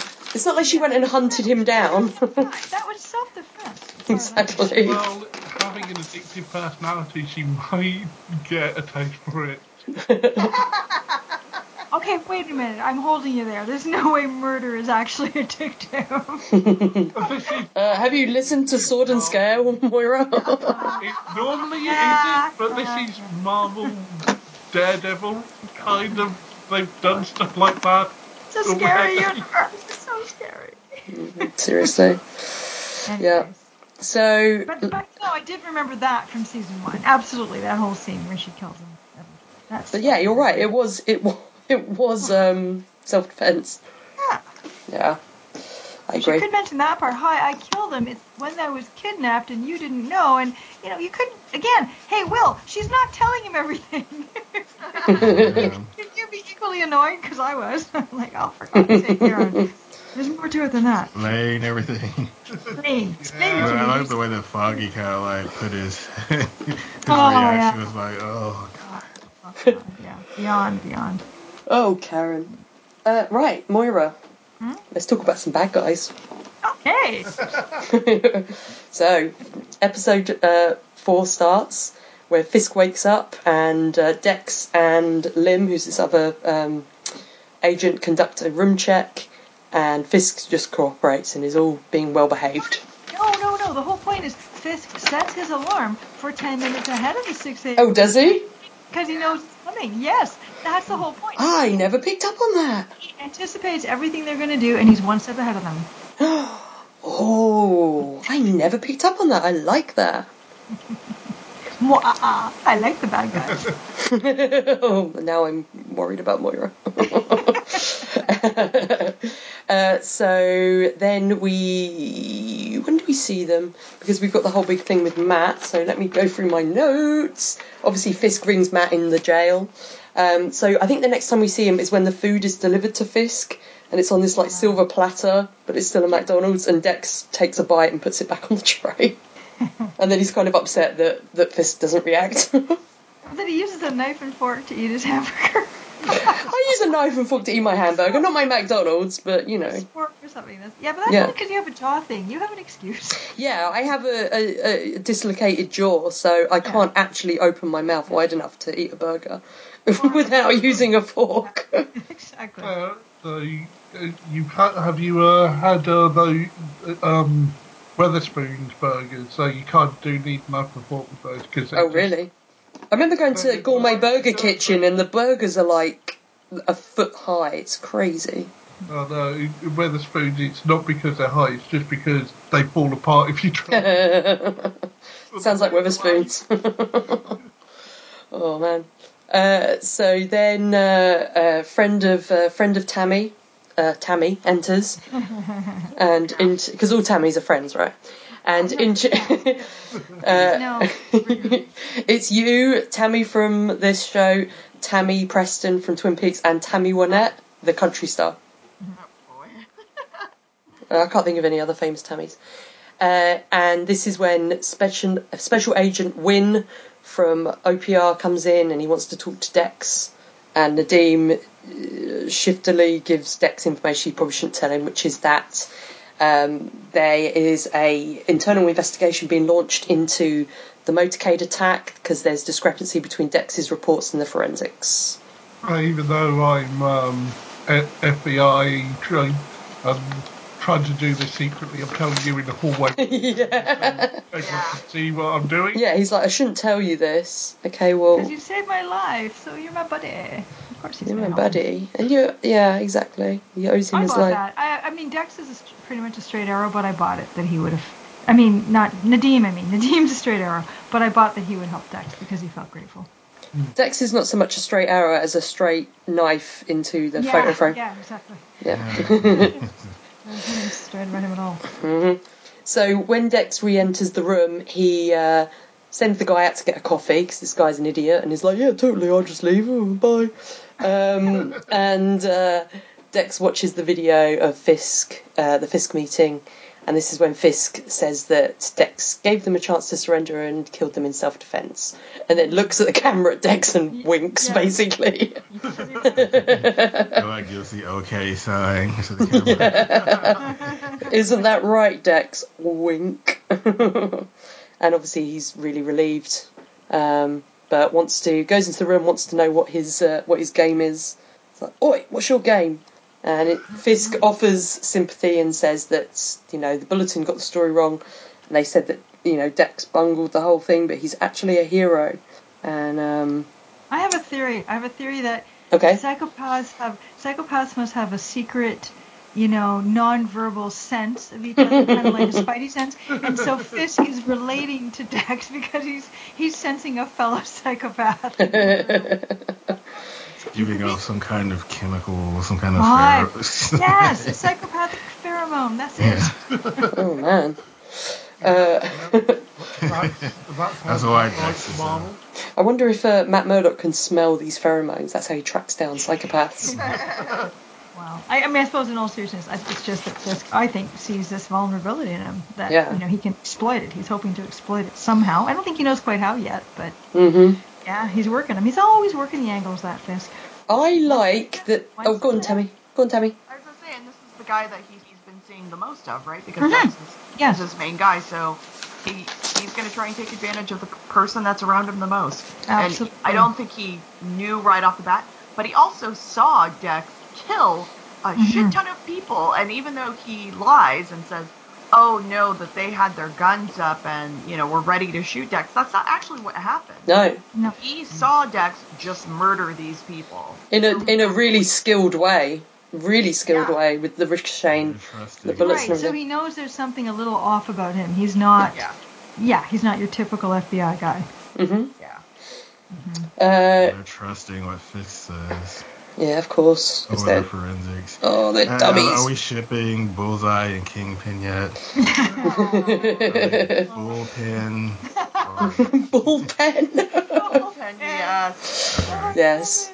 Yeah. Well, no, it's just get Vanessa out of the picture, and we. It, we'll it's take care of it. later on in the um in the next episode where we get the flashbacks and um the psychiatrist says that Dex needs someone in his life to look, you know, be hmm his true North Star. He kind of, he, I felt real submissive. I'll be his North Star. kind of thing. Oh yeah, there's your moral compass, baby. Oh, oh dear. hey, I'll be your true north. About the um, Canadian superhero Northstar. yeah. it's one, and isn't Northstar like one of the few or one of the first Marvel characters to be out? Like, as in, because he, he they had the first um, uh, gay wedding in a Marvel comic was Northstar and his boyfriend, wasn't it? I think so, yeah. Yeah, I don't know that much about him, but you know, No, but I kind of knew that. That was kind of big news. yeah, it was like a big Well, deal for Marvel. It's, it's, it's Canada. We're progressive that way. We're progressive, eh? Sorry, Moira. It's all right. I love you, Moira. I know. So- you, what do you guys think of this whole um, OCD aspect with Dex in this first scene? You know, with him straightening the mugs and all this. It, it immediately ha- had the flash to the Russian Fist flashback in season one. It's ah, Mhm. showing how like to um, Fisk is really. I had a flashback to, and Rebecca and I were discussing it to the Elektra movie. Tammy, your favourite movie, Oh, um, where they had they give Elektra this kind of OCD of straightening stuff up, and I never understood why they did it in that film. It never rang true to the character for me, but I think it works with this character because we learn how much he's kind of he needs control in his life. Because he's sort of because in the Elektra film she was a working assassin, whereas here he's kind of trying to mask this other side of himself. It also reminded me of um, Ian. I don't know if you saw the British TV series Being Human. Yeah. Yeah. They had the um, the character Hal in the last two seasons, who was this like really really super old evil vampire, you know, who was trying to be better. And the way he kind of coped with it, or had coped for like a hundred years of not killing people, was just by this complete OCD regimen of doing stuff. And he was very Oh, yeah. buttoned up and very uptight. And I really like um, the use of it um, for that. But um, I never understood why they did it in the Elektra movie. It also kind of weirdly makes sense of the uh, Daredevil film uh, Bullseye moment where he kills the uh, woman for snoring with. the, Yeah, um, with a peanut. yeah. So even in that, there there was a little bit of OCD control in there. Well, it's not because she's snoring. I think it's because she's just telling him a story about her, Oh. a kind of a kind of racist story about her daughter-in-law, like or daughter doing something. And I think he's just like, "Ugh, go away." Yeah, but at the same time, it's also he was controlling his environment as Mhm. well. yeah, So even a really awful film with a kind of cheesy moment in it can, you know, actually you can find a moment to tie everything together. yeah. uh, so um, we see a little bit about him there. We see this photo of him and Julie, or, you know, that we'll obviously get later. Oh, but I don't know about anyone else, but the first time I saw that photo, I thought he had photoshopped So himself. did He is kind of standing off to the side.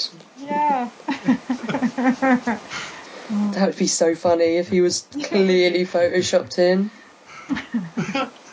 Oh, I'd love that. oh god. Or if you saw him take an actual picture of himself and cutting out the edge of it, you know, with an knife, pasting it on. There's some glue and pasting. Oh god, yeah. He loves scrapbooking. oh, maybe maybe in uh, the next episode, then we're going to get him uh, doing one with him and Wilson Fisk. Then in a heart, maybe. um, the next scene we uh, we have with Fisk is when Donovan reports to him that um, they've pulled the taxi out of the river and there is no corpse. And the there is no corpse is a direct uh, callback to the Born Again story, which is uh, for the same sort of situation, but in the uh, the book, it's Wilson Fisk saying there is no corpse, and he's just looking out the window and just saying there is no corpse over and over again to himself because he can't Yikes. believe that um, that Matt has you know has not he's not he's not managed to kill Matt Murdock. Um, so I kind of wish we'd heard him say it in this scene because it's kind of an iconic moment in Born Again, but you know it will do. Um, what I didn't like was him saying, "How does a blind man swim to shore?" And I wrote, "Probably the same way anyone else does, like one arm in front of the other." I thought that was odd too. Listen to the seagulls, maybe head in that direction. well, no, you know that there are blind swimmers, right? There was para- Paralympians. um, and this is when we see that uh, uh, Dex and Nadeem enter, and uh, Donovan is asking for Fisk still to be activated. Um, he wants certain personal belongings sent to him, and Fisk spends the whole time staring at Dex. And we hear Careless Whisper playing on the soundtrack. And Fisk is like, "Oh, uh, I'll give you details of a criminal I worked with. Uh, yeah, he laundered money and tampered with witnesses. Uh, his name's Matt Murdock." And we're like, You know what, what's funny is like when he was talking about like, oh, I can, you know, tell you someone I worked with, and I was like, oh, he's gonna give up his lawyer, just because I thought it would be funny if like Donovan sitting right there and he gives up Donovan, and then he does say something about his lawyer, and I was like, what the fuck? And then it was like, oh, Matt Murdock. I was like, oh, okay.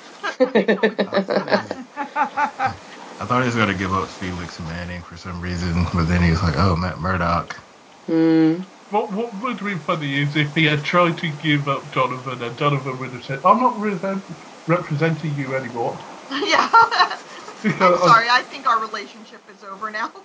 And Fisk is like, uh, yeah, and he also represented Mariah Dillard and like all the worst Yeah. people.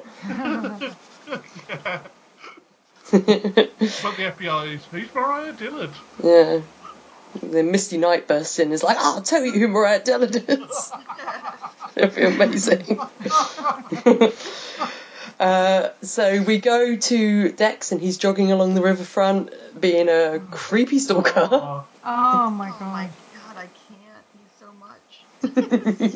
he's such a At first, creep. because because of the camera angles, at first I thought he was much closer to her than he actually is. So I was glad when later they kind of show you that he's actually looking at her from a little further away. But still, he is such a creepy creeper. Mm-hmm. Horrible. Yeah. And then uh, the next scene is when we sort of get into the the meat of this episode, I guess, which is when Donovan brings Fisk all these files um, for Fisk to go through on Benjamin Poindexter, as we find. Uh, I love that how methodical he is, like. Um, Fisk, like going through these, he's just very methodical and he's really reading Yeah. every single word. And because often, you know, he's just kind of like this big brute guy, but you see the intelligence there and how intelligent he is, and he's putting all this together. And during this whole episode, he's working out how he can use this guy. I love it. I think it's great. Yeah. This is going to take some time. Yeah, and I like Donovan's just like, yeah, I brought an audiobook. Yeah. I'm on. Uh, oh, I'm, I'm trying to think of any of the Game of Thrones books now, and I can't remember. I'm on Clash of Kings. It's getting great. or he's like, I'm almost. I've just started Harry Potter and the Goblet of Fire. he accidentally brings this up is the where wrong it gets- audio, but Harry, what did you? Yeah, he pretends he's listening to some, um, some like, you know, deep audio book, and then later on, like, he accidentally pulls the headphones out the thing, and all Fisk hears is Harry Potter went to his potions class. And he's like, oh, sorry. Absolutely know Donovan is the sort of person that would have made sure he got the Stephen Fry version of the book. oh, yeah, as he should, because they're the Yeah. best. Sorry, guys. Jim Dale's great as well, but Stephen Fry's the best Doing audiobooks Have of you- Harry Potter. Have you heard his? Um, because I've just started his uh, uh, uh, Sherlock Holmes audiobooks, and they're brilliant as well. I haven't heard any of them, but um, I would like to. I've got. Uh, I'm waiting for my next uh, free Audible credit to come up so I can get another audiobook. I get like one credit a month or something, so I don't want to pay for stuff. I just get them for free on Audible. Yeah. Uh, that's the closest we'll ever have to having an Audible ad on this podcast, by the way. um, so let's go through these flashbacks. So first one is little Dex bouncing this ball on the wall at the boys' home and chatting to the coach. This kid's a little creeper as well. Yes. hmm What a good little actor. Yeah, he's really good. Yeah, yeah. The teenage one's good as well. He's just kind of really scary. I was just gonna say the whole um, this whole sequence of flashbacks on so many levels is just brilliant. It's so well done because it saves us the tedium of watching um, Fisk, you know, figure out Dex's background. Mhm. It shows us to it visually, but what I love also is the use of the space. Yeah. So he's in this huge apartment, which is basically they've kept it empty because they want it to be prison-like and not luxurious and stoic and all that. Um, but it therefore allows the entire room to be a backdrop for these Mhm. scenes, which I think is brilliant. Like Yeah. that's so smart that they did that. I It love really it. is, and it kind of builds up as the scenes go along because it just starts with the brick Yeah. wall, Yeah. and then it be until it becomes an actual counsellor's office, retirement home, and then when he goes to the um, suicide prevention hotline. Mhm. It's just so well done. I love the bit, the last one with the spotlights on them all, with like the spotlight on Julie, the spotlight on Dex, and then Fisk standing between them. Oh, it's so good. So as much as I whined about the hallway sequence being too long, this could have kept going. I would have been completely happy and mesmerized. So good. Yeah, I loved it. I loved it. This so far in like the five episodes has been my favorite thing. Nice. I, lo- I, I love it, love it, love it. So we get this whole thing, obviously, of Dex kills his coach, oh my um, and we get we get the awesome little Easter egg um, of the baseball cap. The logo on the baseball cap is the little Yeah. bullseye symbol that's Bullseye's on Bullseye's costume in the comics. Um, and Villain is born. villain is born. Pitch the whole game. Yeah. Yeah, it's and oh, it is really sad when he says, you know, he basically says he thinks if he pitches the perfect game, his parents might come back. I was like, oh, kid. Oof. Uh, so then we meet Dr. Mercer. Um, he's sketching the little baseball player while he's talking to Dr. Mercer. And I really like Dr. Mercer because she is clearly like, no, this kid has, she writes down borderline personality disorder and psychopathic tendencies. But she sort of says to him, you know, it's not your fault. And she's like, you know, you never learnt from your parents. Um, you never learnt to establish routines and all this. And she's she doesn't really judge him, and she basically is like, right, okay, this is your condition, and this is how we're going to deal with it. And I really so liked it. lovely. Yeah, she's great. She's great. Yeah. So Yeah, I, was. I no, go ahead, go ahead, Will. I was just saying when I was seeing a therapist, I'm glad she didn't take notes during our session because I would definitely want to see what she was writing. like, Seriously. what are you saying? Oh my God, you'd be amazed what we write in the chart. Will. oh, same here, Will. So for the sake of uh, my Moira's medical minute, I actually, if you're at all interested, I did look up. I wanted to see what the borderline personality disorder, um, what the nuggets were, you know, Mhm. what the gist of it was.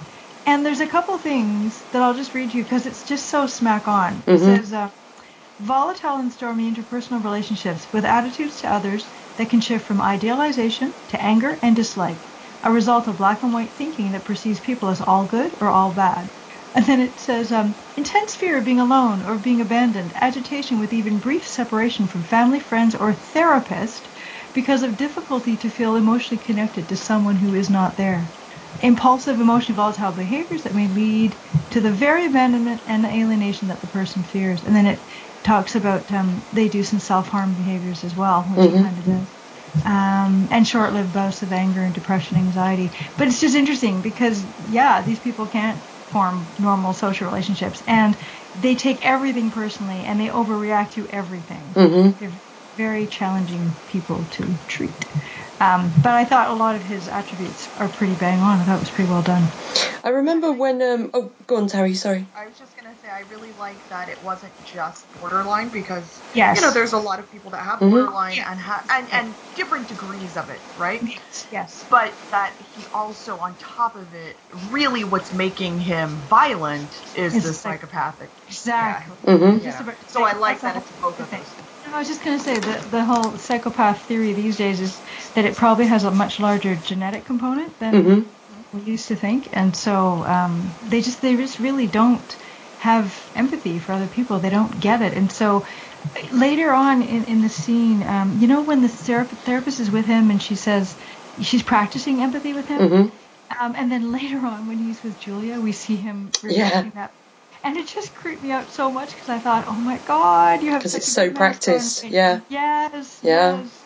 But anyway, all of that just rang so true. It's terrifying. When I did a uh, an art um, series a few a couple of years ago, um, where I did a series of portraits of Marvel superheroes that have hidden conditions or disabilities, um, which is on my Instagram. I was doing like quite a bit of research into Marvel characters and ones that have you know have been diagnosed in the comics with um, personality disorders or mental illnesses. And one that came up a lot was um, borderline personality being something that um, the character of Wolverine has. And I was like, that makes sense. And you sort of reading up about it, which I don't know about the, uh, the X Men characters that much, but um, that's the one I used for borderline personality disorder for the uh, for a lot of the same things that you read out for um, Bullseye. It's just without the, I guess, as much psychopathic tendencies, although you know that can happen as well with that character, I think. um, yeah. So when he's so he's practicing empathy with uh, Dr. Mercer, and she says that he he needs to uh, establish routines and remain calm and practice empathy. And then later on, we see that she's very sick and is toasting with him, and it's her last day at work. And she says how, you know, she's obviously become very close to him and is worried about how he is going to cope without her. Um, and he is just basically, first of all, begging her not to leave, and then kind of really threatening her and is angry. And she Yeah. remains, even though she's obviously terrified, she remains quite calm and is just sort of saying, Well, why do you feel like this? Why do you feel like this? Know, and he she's says. She's Yeah, doing it's amazing. In the middle- I know. And he says he wants to kill her to punish her for dying. Yeah. What I think Yeah. is also really Yeah. great in the scene is the uh, teenage uh, actor that Oh, he got- Yeah, he's great. get the even though he's got you know difficulty connecting, he's formed a bond and Mhm. he, he kind he he's understanding what she's saying and understanding that he gets why it's wrong in a way, but he he doesn't. But he he does if you get what I mean. It's kind of he's playing off that whole thing of that balance quite well. hmm I think he does a really good job. I think like both him and the kid, you know, the younger version, and and Wilson Bethel as well, uh, do a really good job. Uh, and then we go to later where he's grown up and he's at the suicide prevention place. Oh, Oh God, this is harsh. oh God. Yeah, I mean, oh She hadn't Not helpful, Oh. Not helpful. yeah, No, the, but the way uh, Fisk is there, kind of smiling at this guy who's that's my boy. encouraging someone to kill themselves. well, he's encouraging him to kill his dad, No, or his to go stepdad. kill his, yeah, go kill your dad. Oh yes, yes. Yeah. That's But it starts off that way, but because Fisk actually is already enjoying it when it sounds like he's trying to encourage him to kill himself, and then he gets even ha- happy about him. Oh, you're trying to encourage someone else to kill him. It's kind of. But you know oh, what? I could create a prodigy here. hmm But I don't even know if it's so much enjoying it as if it's just from his psychopathic point of view. It's like, well, he's your issue, so get rid of him. Like, why Yeah. would you hurt yourself? Go and hurt someone else. You'd never hurt yourself. You're important. They're not. You know? Mhm. It's more that. Like, that's why it's so chilling to me. And the other thing I was going to say was when he's with the therapist, he says to her when she's in the dining scene, he says, um, uh, I, I don't want to be alone. Remember what happened the last time I was Mhm. alone? And I thought, ooh, are they ever going to show us that? Are they ever going to tell us whatever happened the last time he was alone when he was a I, teenager? I, I thought they were talking about uh, killing Coach. That's what I thought. Yeah, I thought so as well. Yeah, Yeah, because Oh, his picture okay. of being alone was him in the um, In the baseball his outfit. little baseball outfit. Oh, okay. I thought Because maybe at the something end of else that had scene- happened. Oh, okay. He started drawing her. yeah, with him. Yeah, Yeah. because he wasn't alone And I- anymore. I thought when when Fisk was smiling when he heard him talking about the you know talking this guy and killing his dad, I think for me I took it as Fisk realizing how he can use this guy, like Yeah. really starting to get like this is how I can manipulate him, hmm you know. So before that, it was just him learning about him, and now he's realizing how this guy manipulates other people and how he can manipulate him. Yeah, which I think is crystallized when there's the spotlight on all of them, and he's looking back and forth between Dex and Julie. Yeah, I love it. It's so and good. then you essentially get the shot where Dex is actually looking. He's meant to be looking at Julie, but because of the way everyone is Yeah. positioned, he's looking at Fisk. hmm Mhm. It's so good. And it's it's that whole thing that he needs someone to look to to kind of be in his life, hmm and so Fisk making you know he plans on making himself that person in Dex's life. You know, so Mhm. it's just really interesting. Yeah. I remember, um, yeah. Death remove the other person in his life. hmm Well, we, we get to that in we get the start of that in a moment. Um, I know Rebecca and I in this scene were talking about the fact, um, or Rebecca mentioned she liked the fact that you actually have a villain finally who is, and not just you know not talk about in terms of evil and stuff, but he is just a psychopath. Um, in Yeah. terms of it's not some traumatic childhood thing that you know has has made him into this this person. It's no, it is a condition. You know, he is a psychopath. It's kind of refreshing because I don't think we've really had that as yet. You know. Um, would you have approved of him as Captain America, Will? I don't know. It's hard to see anybody other than Chris Evans at this point. Um, yeah, maybe. Not now, obviously, because he'd be a very creepy Captain America. yeah. yeah. Well, maybe if we if we ever Maybe get to see him Hydra. smile, we could we could imagine that. he never smiles. hmm Uh, when he smiles, it's like a shark. There's nothing there. Um, Oh God. so, Fisk confirms that he wants to give New York a new villain, and he thinks he might have found him. Da, da, da. So Dex is sitting at the hotel bar playing with this little coin, and then his waitress comes up and asks him if he wants a drink, and he's like, "Oh my God, you're my Julie!" And uh, and um, yeah. Well, we also find out he didn't know she was going to be there. It's because Fisk, presumably, because she has put her there. Because she Yeah, says, exactly. yeah, Yeah. she says, oh, you know, my, uh, you know, this is my first day. M- They offered me um, twice the salary if I could start straight away, and it's like, so has Fisk put her there? Has Fisk arranged? Which I think is what I I think is what Dex thinks. He's like, hang on a sec, or maybe not Dex. You know, he thinks something's up, Yeah, no. definitely. Yeah. Yeah, but not Fisk. Yeah. Hey, can I just ask a question? I'm sorry to be nitpicky, but um, but we saw the therapist give Dex his box of tapes, right? Mhm. And we know later on he has the box of tapes because he actually takes them out and listens. So how did Fisk get the same tape? I think, she made a copy. yeah, I think she made Dex copies. Yeah, Yeah. Oh, because I, I would imagine that if there's any other therapist, you know, like she's recommending another therapist to him, those tapes would have had to have gone to that new therapist, you know, to carry on his treatment. So Oh. she made him copies so he could oh, hear her That voice. explains that. Although And Yeah. there was a point at the end there where I was expecting Wilson Fisk to be on the tape. Hello. Hello there, Dex. Do you want to play a game? Just, you can hear him tap on the microphone. Is this on? Hello. Hello. Daisy, Daisy, give me your answer, do. um, had the tapes from the uh, crisis center too. Then. mm, that's, yeah. That's scary. Yeah. Uh, so Julie and Dex have drinks, and she, he jokes that she's stalking him, and we're like, oh dear. um, and this is the old thing where it's like, hang on, I didn't tell you that. It's kind of a bit of a trope, you know, like, how do you know I did ballet? And he's like, oh, you mentioned it. No, I didn't. The bit with the dog is chilling when she's like, oh, I have to go feed my dog, and he's like, you don't have a dog. That's it. Oh. Should have That's stopped right. after the first mistake. Yeah. Yeah. But Yeah, my- this kind of he's not been in therapy presumably for quite a few years. My my note on that was you don't have a dog, and then I just went OMG. But I mean, they say he's not been in therapy for quite a few years. Would you have thought actually the FBI therapist would have actually had Picked up on it? Yeah, Uh, real, I don't know. Maybe uh, he made it so the FBI aren't aware of his condition. Because he also went into the army, he says, for a few years. Yeah. Which I was, Tammy, I was like, um, the, is it the, uh, my favourite murder bingo? It's like, estranged from parent. Yeah, did he have a head injury? He was in the army for, you know, serial killers.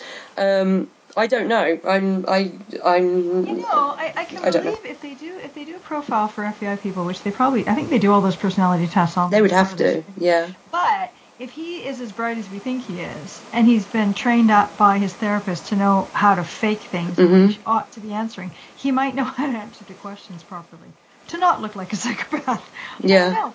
To be I- fair, when he had the conversation in the earlier episodes with the psychiatrist, I knew he was kind of faking the whole thing of having a girlfriend. hmm It just seemed too co- convenient. And I don't think that was ongoing therapy with that psychiatrist. I felt like it was No. just Just.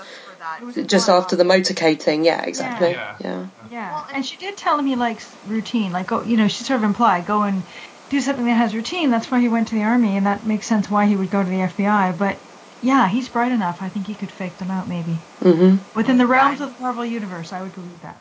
Yeah, and he's been been he's been going to that therapist since he was a little kid. Like, Oh, so yeah. he's really you know learned how to do that. And then I was reading. I don't know how the FBI works, but like I was reading an article. All my true crime stuff. I was reading an article today about uh, someone who had. I've already told you the story, but someone who murdered his family, and um, he happened to be a police officer, and, the, and he killed his family with the you know his police issued gun and everything, and he had been seeing a therapist personally, but the um, I guess his his department didn't know that uh, for all these issues, and they were saying like yeah from from a police standpoint when you go like you I guess have an initial assessment. But then that's it. They never reassess Right. you anymore unless you have An like in this an issue like something Yeah. comes up like there's a shooting you- or something yeah, like you fire that a weapon. Mm. Yeah, I think that's true. I think that's yeah pretty and true. Yep. which i'm just like i guess i just never thought about that but i feel like that should change like Yeah, it's a high stress job. I feel like any Yeah. Yeah. any job like that. I feel yeah. yeah like Yeah. that's and you know and obviously they didn't know that this guy was gonna kill his entire family because no one had really looked into what was going on in his life Well, it's true. It's true though when you think about it, because when somebody comes for help, if they're in that profession, even if they access their help through their employee assistance program, you know what I mean? Like the, the therapist part is still confidential. Like Mhm. it's not like their boss is being given a report of what was discussed in that. meeting. No, no, but I think it should be a like a, it should be a department issued thing where they get some kind of assessment regularly Yes. done. Yes, yes, I see what you're saying. Yeah, You not know, just when and- there's. Yeah, The thing is, even if it's not just an assessment, it'll help the individual anyway. Should. Yeah. It should help the person anyway. yeah. So it was, it was just it was crazy to like learn that about that today, Yeah. uh, or think about it. I guess I just never thought about it before. And then yeah, like you're saying with with Dex, it's like yeah, I would think the FBI works the same way, where they have an initial assessment, he Mhm. passed the assessment. He's never had to give the information about how he grew up or what his diagnosis is, and that's it. And if they don't ever have one again until Mhm. you know Yeah. something like this comes up, and he just You tells them, know. yeah, there's no way to know. That's a so good point. freaky. Yep. And if the um, investigation into his death is over now, Wilson Fisk has kind of corroborated his story. Yep, exactly. He's not done. dig any further. Yeah, he's done him a favour. So, well, last scene, Dex goes back to his apartment and Oh does a uh, smashes a hole in the wall next to the picture, and then like thing frantically. I s- noticed- Oh, gone, gone. Sorry, I'm just realising another thing about his apartment that links into this. It's almost all white. Yeah, It? it's Yeah. pristine. Yeah. It's just somehow they Sterile. they're doing this this whole idea of this white sterile environment for these two central bad guys Mhm. uh, who've both got their own it's a sterile petri dish and it's going to breed evil. I love the shot where he is kind of going crazy and smashing stuff, and the camera starts spinning. Yeah. I love Yeah. that shot. Yeah. So good. I couldn't watch it. 'cause I literally got nauseous. Oh, it's so good. It just Oh. makes it, it. It just really reinforces the whole thing of him kind of spinning out of control. Uh, I'm sure it did, but I didn't want to vomit. That's, like uh, Dan, Josie, tell me when to because I can't. And then to um, obviously try and recover, he listens to um, the little tapes of Dr. Mercer. Yeah. And that's the last we so see him. Sad. I thought it was so sad. hmm I feel bad. I, I do feel a little bit bad for him. Not too much. But I do feel a bit bad. it's it's kind of a way of knowing he's being manipulated by Fisk Mhm. that all the progress he's trying to make is being undone. Yeah. Yeah. And he actually kind of, like, when he's saying to Julie earlier, he's like, You're special to me. I think he actually does have kind of good intentions. He just sees her as a good person. When he's following her, he sees her, you know, donating, giving money to this homeless person. And so it's, I don't think it's anything really creepy from him. It's just he's going about it in a creepy way. Right. And he's not even really thinking of it. It's just that he sees her as a good influence and a good person. Yeah. And that's what Dr. Mercer told him to find. Which is kind of sad, really, isn't it? Mm. 'Cause Mm. He just doesn't even. He just doesn't understand the nuances to realize how creepy his behavior actually is. He doesn't Yeah. get it. I He mean, doesn't I have can- the boundaries. He doesn't get it. I think it's the same thing that I, I feel for him, like I feel for the Punisher. Like I feel bad that they're having to go through this and they have something that they're dealing with like this. That doesn't mean that I condone what they're doing or Mm. how they're going about doing it. And that doesn't mean that I think that they should be like out and about and being these evil guys, right? They need to like be stopped. But that doesn't mean that I don't feel bad for them. Mm. I do. They, you know, in, in a lot of ways, mentally, his mental stability is so. It's just all over the place. Like there's there's nothing really keeping him there like his therapist was before. There's nothing to tether him.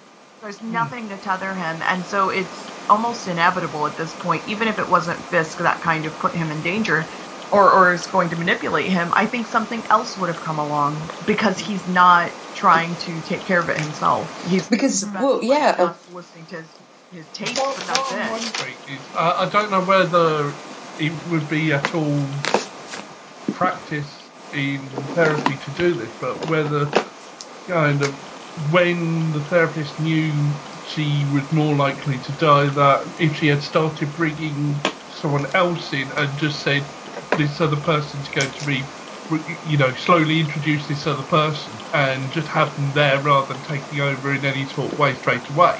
I don't think he would, Dex would have liked that though. Maybe, maybe, but maybe not. But maybe he could form an attachment to the Yeah. other person then. Yeah, it would have been better than springing it on him like she did, Yeah. because obviously then he freaked out. But I don't think he would have liked it either way, um, because he is obviously so attached to her. I think, um, Well, and it seemed like she was in a weird way kind of attached to him, almost Mm. like that was her son. yeah, Yeah. And so I think she just didn't. I, I mean, because I, I agree, and I think that would have been a better approach, whether he liked it or not. That would have probably been a better approach. Um, but since she, I almost think she did that because she was being trying to be protective of him, and maybe if someone saw a violent tendency in him, you know, that maybe he could have been put in a home or something, and she Yeah. didn't want him for that. But do you remember? Um, do you remember she said to him she had lined up a therapist that she wanted him to go to, and Mhm. he just discounted it. And I mean, her illness. I don't think that happened overnight. He's been watching No. this this happen for a while. So, yeah, I think it's partly a combination of he was rejecting. He was refusing, you know, to, to do the, the handover that she was trying to set up for him. I mean, realistically, she can't find a therapist for every one of her patients and bring them No. in. That's just not realistic. No. But she can she can refer people on. He just refused to go. mm. Um, and I think it was just tragic. That's What you were saying as well, you were saying about, um, you know, even if it hadn't been Fisk, then something would have happened to make him snap. I mean, yeah, before any of this stuff with Fisk, or before he even spoke to Fisk at all, really, um, he did the motorcade attack, you know, where he just killed these guys without giving them a chance to surrender. Yeah. So already, it was Before that- excuse for him, really, Mhm. wasn't it? Yeah, Yeah. before that, he talked the guy, or at Mhm. least we don't know what happened, but he talked the guy into killing his dad. Like, you Yeah. know, we don't know how that ended, but yeah. he was already doing that kind of stuff. And of course, before that, he was in the army. Mm, which, yeah, Yeah. probably not the best place for him. It Um, sounds like he actually was a sniper in the army before he was in the FBI. Yeah, he was definitely a sniper, which kind of fits in with comics. Um, So, Right, well, yeah. that is the end of the episode, guys. Ooh, any other notes on any of the characters? Any of the bad guys? Moira, go, go, go. My only, my only, no, my only question was: Does any of this background fit with the background in the comics? Um, well, i we'll get to that in uh, Easter eggs in a moment, Moira. Oh, all right then. I'll stop. I mean, I don't, you know, don't eat your Easter eggs before they've hatched, Moira. I've got shell in my teeth. Ah. Ah, chocolatey, chocolatey shell. Hmm. so, as always, these uh, Easter eggs are from Den of Geek. And uh, they say here that in this episode, which is episode four, they establish that Matt is five foot ten, um, which is matches Charlie Cox's real height, I believe. However, in the comics, um, Matt Murdock is about six foot or just over six foot tall. He's like really tall. So that's So obviously different. everyone in comics either really, really tall or really, really short? No Apparently, yeah. between. Yeah, apparently. yeah. Um, uh, he also says, or he, he uh, Den of Geek says that they're pretty sure that Jas- Jasper Evans isn't from the comics. Um, and they say sending Matt to a watery grave via checkered taxi is straight out of Born Again, and all that did in Born Again was make Matt even crazier. yeah. Uh, then other ones for the next episode. Fisk deciding to ruin Matt Murdock's life is perhaps the biggest parallel to Born Again we've seen so far. While he certainly has been suspicious of Matt since their brief chat during season two, if he isn't 100% clued into the fact that Matt is Daredevil right now, he sure will be soon. In any case, he loathes Matt enough to want to destroy him, and making that happen uh, via apparently legitimate means is the most kingpin thing ever, and right in line with Born Again. Uh, Felix Manning is from the Born Again story. He first appeared in Daredevil number 230. There, he was responsible for outfitting someone with an authentic Daredevil costume. Hmm. uh, the logo of Poindexter's old baseball team is very much the Bullseye logo from the comics. Uh, in the comics, Bullseye's history with baseball has been explored a couple of times. The first was in Bullseye Greatest Hits by Da- Daniel Way and Steve Dillon. There, Bullseye was a promising minor league pitcher and he demanded to be taken out while he was in the midst of a perfect game, not the differences between what happened in the show. His coach asked him to get one more batter out and Bullseye obliged by killing the batter with a pitch. Because, you know, that's what he does. The other was in the really interesting and fun Bullseye Perfect Game, obviously Perfect Game, the name of this episode, by Charlie Huston, Shawn Martinbrough, and Lee Lothbridge. That tells the tale of how Bullseye took a year off from supervillainry to become a Major League Baseball pitcher. You know, listen, super villainry can be really stressful. Everyone needs to have a hobby. Yep. So, okay. Everyone needs a break. Uh, so he took a year off to become a Major League Baseball pitcher. His intention was to take a hit job on a problematic opposing player. Instead, the two got into an incredible pitcher's duel. so there we go. Um, he uh, uh, also one of the things I looked up was I was like, I'm sure in the comics his name wasn't Benjamin, it was De- uh, Lester. But uh, according to the Marvel Wiki, his name is Benjamin Poindexter because I know he goes by Poindexter and Benjamin in the comics, but also by Lester at some points. But apparently Lester is a an alias. Um, so yeah. Uh, also, Bullseye for a short while um, during the um, uh, comic book storyline, The Dark Avengers. I think it was The Dark Avengers, where there was like villains kind of acting as the Avengers. He was, uh, if you're going to make Bullseye into one of the Avengers, he was sort of the perfect one because he was the Hawkeye. Because both obviously have amazing aim. So it's kind of perfect. So there we go. Those were your Easter eggs, guys. Are you nice and full?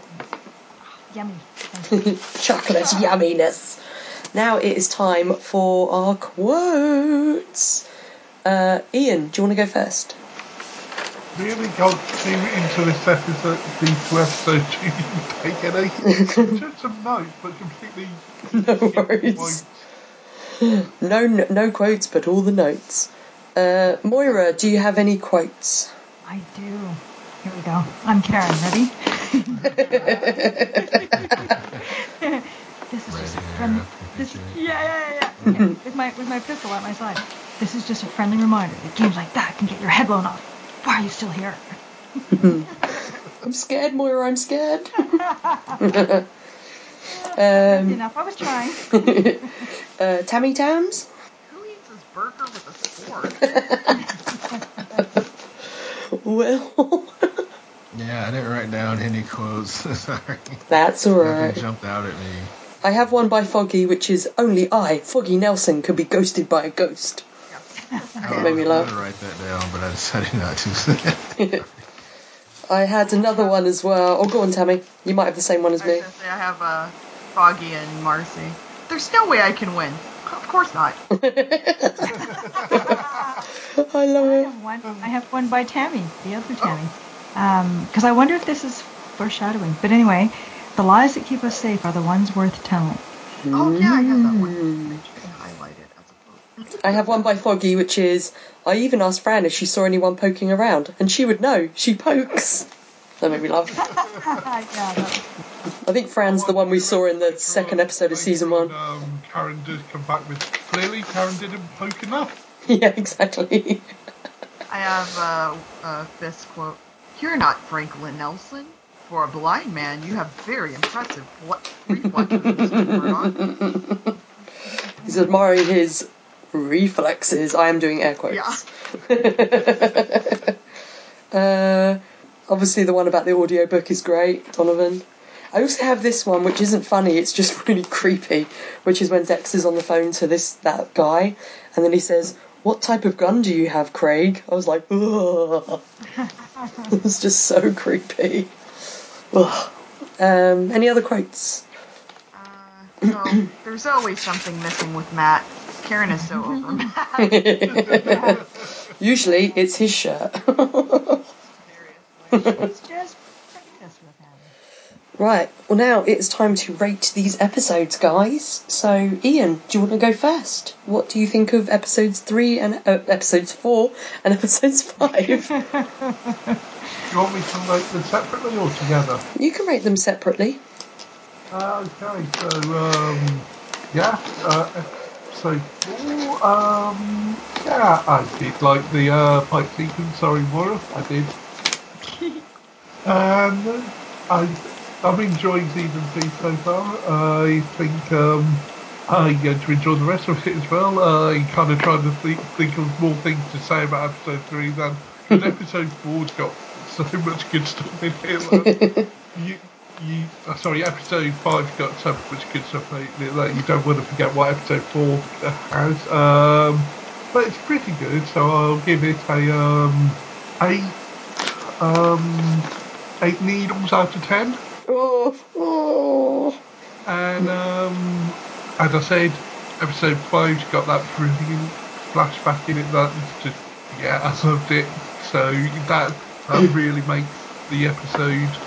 Um, so I'd say nine baseball uh, balls, baseball balls, Baseball balls.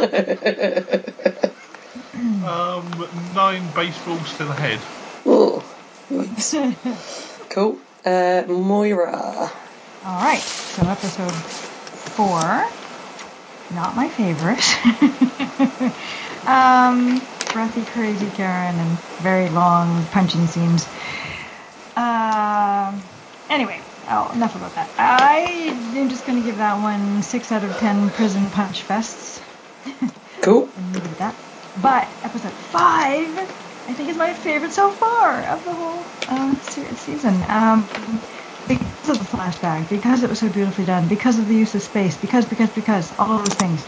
Because So, of all the I'm- things it does. Yes, exactly. I told you it was going to be a musical podcast.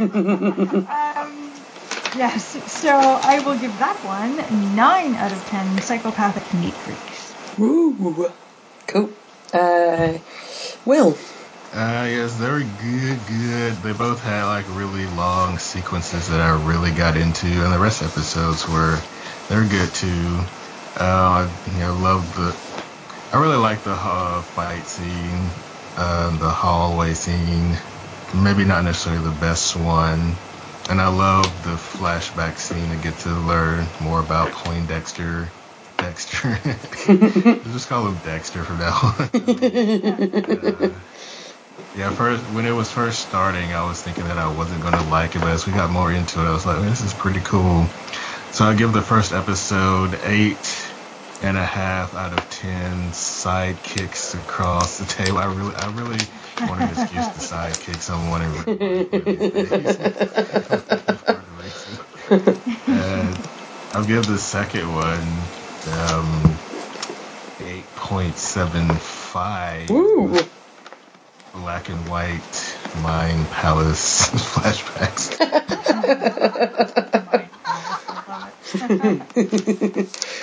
awesome. Uh, Tammy Tams. Uh, yeah, I like. I did enjoy. I, I can't say enjoy. I appreciated the hallway fight scene. I saw how much work and effort went into it, and I really did appreciate it from a technical standpoint. I do think the pacing was off on it, personally, but um, I can appreciate what they were doing. God damn it, Matt is a dick, and just like I mean, he should fired by using his like phone Yep. number to get into. I mean, what an asshole! it's like a lot of my first notes for Matt in this episode was what an asshole. um, but yeah, so but I did like that it was action, more action packed than some of the previous episodes. Uh, uh, but Karen is annoying, so I gave that episode an eight and a half out of ten. Faux foggy hallway fights, and then um, yeah, the next episode I loved. I love the Dex stuff. It was so good. It, um, he is the creepiest of the creepers. Um, oh, God, he's uh, oh. even like that whole thing with you don't have a dog. Oh, jeez, no, thank you. Um, I'm so glad that like yelled in there, "Don't touch me!" Like, Mhm. what a great move on her. Stranger part. danger. Good. Yeah, basically, like she must have taken a self defense course because they tell you like be as loud as humanly possible. So good on her. Uh, so I give that episode nine out of ten empathy practice sessions. Hmm. Awesome. Okay. Uh, yeah, and I um, uh, so episode four, I absolutely love, love, love, love, love the prison scene. Um, love it. Think it's great. Um, love Foggy and Marcy's little scene. Um, the rest of it, I can't even really remember. It's kind of like filler to me. I can't remember what else happened. Um, I love the prison scene. Like that bumps this episode up a lot. I think without it, I would have been, I would have given it less. And it's not just um, the prison hallway fight scene. I love the scene with Matt interacting with Michael, um, and just the whole whole thing in the prison. Uh, how tense it is, even like the bit where you know he's in the medical bay and it's like, how's he going to get out of this? And then we get the the ending with him in the cab. I really like that. Um, and the stuff, the scene with Foggy and Marcy definitely bumps it up. So I'm going to give that one an 8.5 out of 10. Oh, Matt Murdock goes splash. And that gives that episode an average of 7.9 out of 10, which is very good. And then episode five, uh, yeah, the stuff with Dex uh, is fantastic. I love it. Um, again, that bumps up the the episode for me. Uh, I did, I was kind of hoping we'd see how Matt gets out of the cab, but in looking back on it the second time, I'm kind of glad that we didn't. I don't think we need to. Um, I think it's more effective that we don't. Uh, love all the stuff with Fisk. Love all the stuff with Dex. Really love uh, Wilson Bethel as as uh, as Dex. I think he's doing a really good job. Um, stuff with Karen, I could do without. Um, but yeah, loved it, loved it, loved it. So I'm going to give that a nine out of ten. Mm, waiting for Dex to rub his forehead like a nipple, like in the Daredevil movie. Still want it to happen, guys. Come on. and that gives that episode an average of 8.95 out of 10, which is definitely the highest for this season so far, which is awesome. Right, guys, now it is time. It's that special time for feedback. And Will, I've got a special present for you. What could it be? Open this box and find out. it's an email from Sedna. I'm putting it in the Skype chat, the loathed Skype chat, and it starts with Go Marcy. It it was there and then it disappeared. Oh, okay, there it is. Um, um, go Marcy, giving Foggy the idea to run for DA and fight back in plain sight. I kind of miss Sharky Snarky Marcy and don't approve of her being reduced to being the supportive girlfriend. oh, I Brett's love face her. when he sees Foggy at the police union bash is absolutely priceless. Agreed. OMFG, Foggy's so smart and confident this season, so rational and persuasive, and looking fine in that three-piece jumpers. Briefly back in apartment 6A, we see Matt has a stash of spare canes in his wardrobe. Oh, I'd love to see him back in a suit and tie. Again, passing is sighted until there is the prospect of a form to fill in and a pin light in his eyes. also, how did he identify the taxi first of all was a taxi and that it was vacant? It's his superpowers. Yeah, Well, Super well as. he could tell that it was vacant because he didn't hear extra heartbeats. But I don't know how he knew if it was a taxi or not. Uh, maybe you heard the light on the roof. Yeah. It's either a taxi or a police car. You just guessed. Can you imagine he just in these cars? Excuse me, can you take me down the road to Mrs. Rose? Get out of here. Uh, his sneaky plan to get into info from the prison going horribly wrong, but also right because we get the full fucking legendary magnificence of the 11, uh, the 11 meter Minute. I guess it is Shot. not 11 meter. a prison one shot escape, escape fight riot shenanigans explodes. OMFG, so many props to Charlie for obviously doing the lion's share of the fighting. I Yeah. want to kiss him all over his big, smiley, hairy face for being so dedicated, talented, and hardworking, and just fucking awesome. Get in line, Setna, get in line. Oh. I was gonna say I don't think this is what made Sudner want to do that, but okay.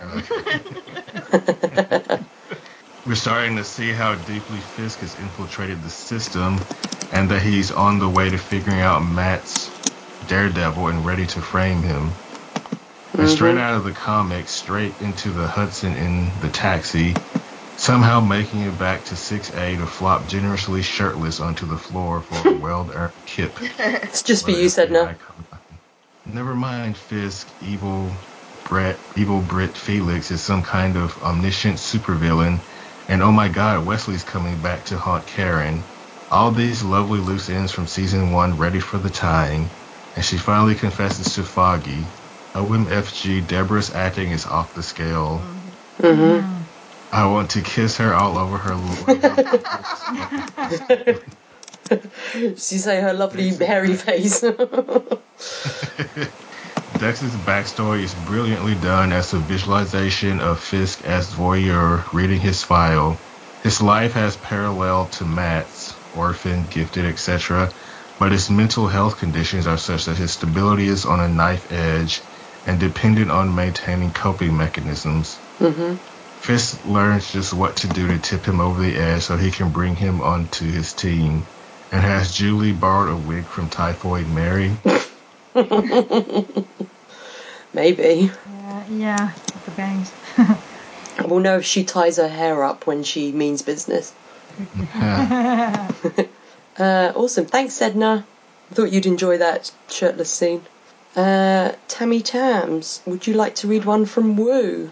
Okay, it starts Dear Defenders podcast. This is actually um, Woo's email is covering episodes three and four, so it's covering last week and this week. But that's my fault for forgetting to post a reminder. No problem. All right. Dear Defenders podcast. Let me just say, talking about episode three, I talking about episode three. I would be so angry at my friend or whomever it was setting me up on a blind date the way El- Ellison did Karen at the beginning of this episode. Yeah, for real. Mm-hmm. Unless my blind date was Tessa Thompson. Me too. Other than that, I would rather be chained up and locked in a cage with Thor for chained- locked up in a cage with Thor for a month, like at the beginning of Ragnarok, then be set up on a blind date. Wow. I wouldn't be minded mind being locked in a cage with Thor for, for a month anyway. My two favorite things about this episode was how Charlie Cox played Matt Murdock talking talking to, as I like to call him, uh, Fake Fisk, which I think we did Fakey Fisk, right? Fakey fisky. Fakey Fisky. the aspect overall I love most about the season is everyone is living in hell except Wilson Fisk, who really is playing up the role of Beelzebub in this season. Everyone except him is contemplating the decisions they make, made. Fisk is just chilling. The, the only thing he is sweating is Matt Murdock. Speaking of Matt, I also love the parking garage fight. Yeah, that was that was a fun fight. Yeah. With his planking I- Tammy that you loved. Oh, that was that was great. I mean, between the planking last week and like the yeah the side planking last week and then this like sidekick thing he did this week, I'm like, oh, he's so fun. um, the uh, the thing I always love about this show is how they structure fight scenes, and I love how the director shot the final shot of the episode with King's Kingpin's reflection in the glass. I love shots like that going into episode four. I long thought John Carpenter's They Live had the best fight scene in all dramatic storytelling. this episode just topped that film. I love Nice. how Fisk saw that entire fight and controlled everything, even the door to even the door to the med bay. It's still almost certain that he knows that Matt Murdock is Del- Daredevil, but this episode just about confirms it. I also love how the writers and the director was able to fit a dialogue scene with the Albanians and Matt. I also, yeah, Yeah. yeah, because we got the story moving along and not just a fight scene, which was nice. I also have to give Deborah Ann Woll a, a lot of credit in that scene where uh, those horn dogs were catcalling her. those dogs and cats. Uh, I don't. I don't think I have ever mentioned it on the podcast, but before the show, I never liked Karen Page. Uh, but this version of Karen, I love. Karen is uh, is big-hearted, but she is no damsel in distress. Lastly, anyone want to anyone want to bet Nadeem's boss, her father, the truck driver? Uh, am I the only one here thinking uh, he is the one that drove the semi truck for Roxxon that killed Jessica Jones's family and gave gave her gave Jess her powers? Thanks, guys. I actually thought same. Hmm. I wondered the same thing if there somehow her dad being a truck driver was gonna come back as um some you know some something else that he was involved in one of the other powers. I was going to say not Maybe. everything has to be connected, but then I remembered this is Marvel. Everything has to be connected. And Jeff Loeb said, Yeah, this it's taken in the smallest New York City ever. and the Yeah. and Jeff Jeff Loeb famously said, "It's all connected." I mean, meaning everything apart from the movies and the TV shows, because you know, at this point, half of the characters in Defenders sh- uh, in the Defenders show should be like little piles of dust if they were connected to the movies. So, yeah. Thank you, Woo. Well, maybe actually, uh, what's it? Maybe um, Thanos actually somehow watching Netflix. I like those series. I'm going to leave them alone. I'll leave those guys alone. awesome. uh, and lastly, we have an email from Elizabeth McQuaid. Moira, would you like to read this in your lovely tones? Sure. This is.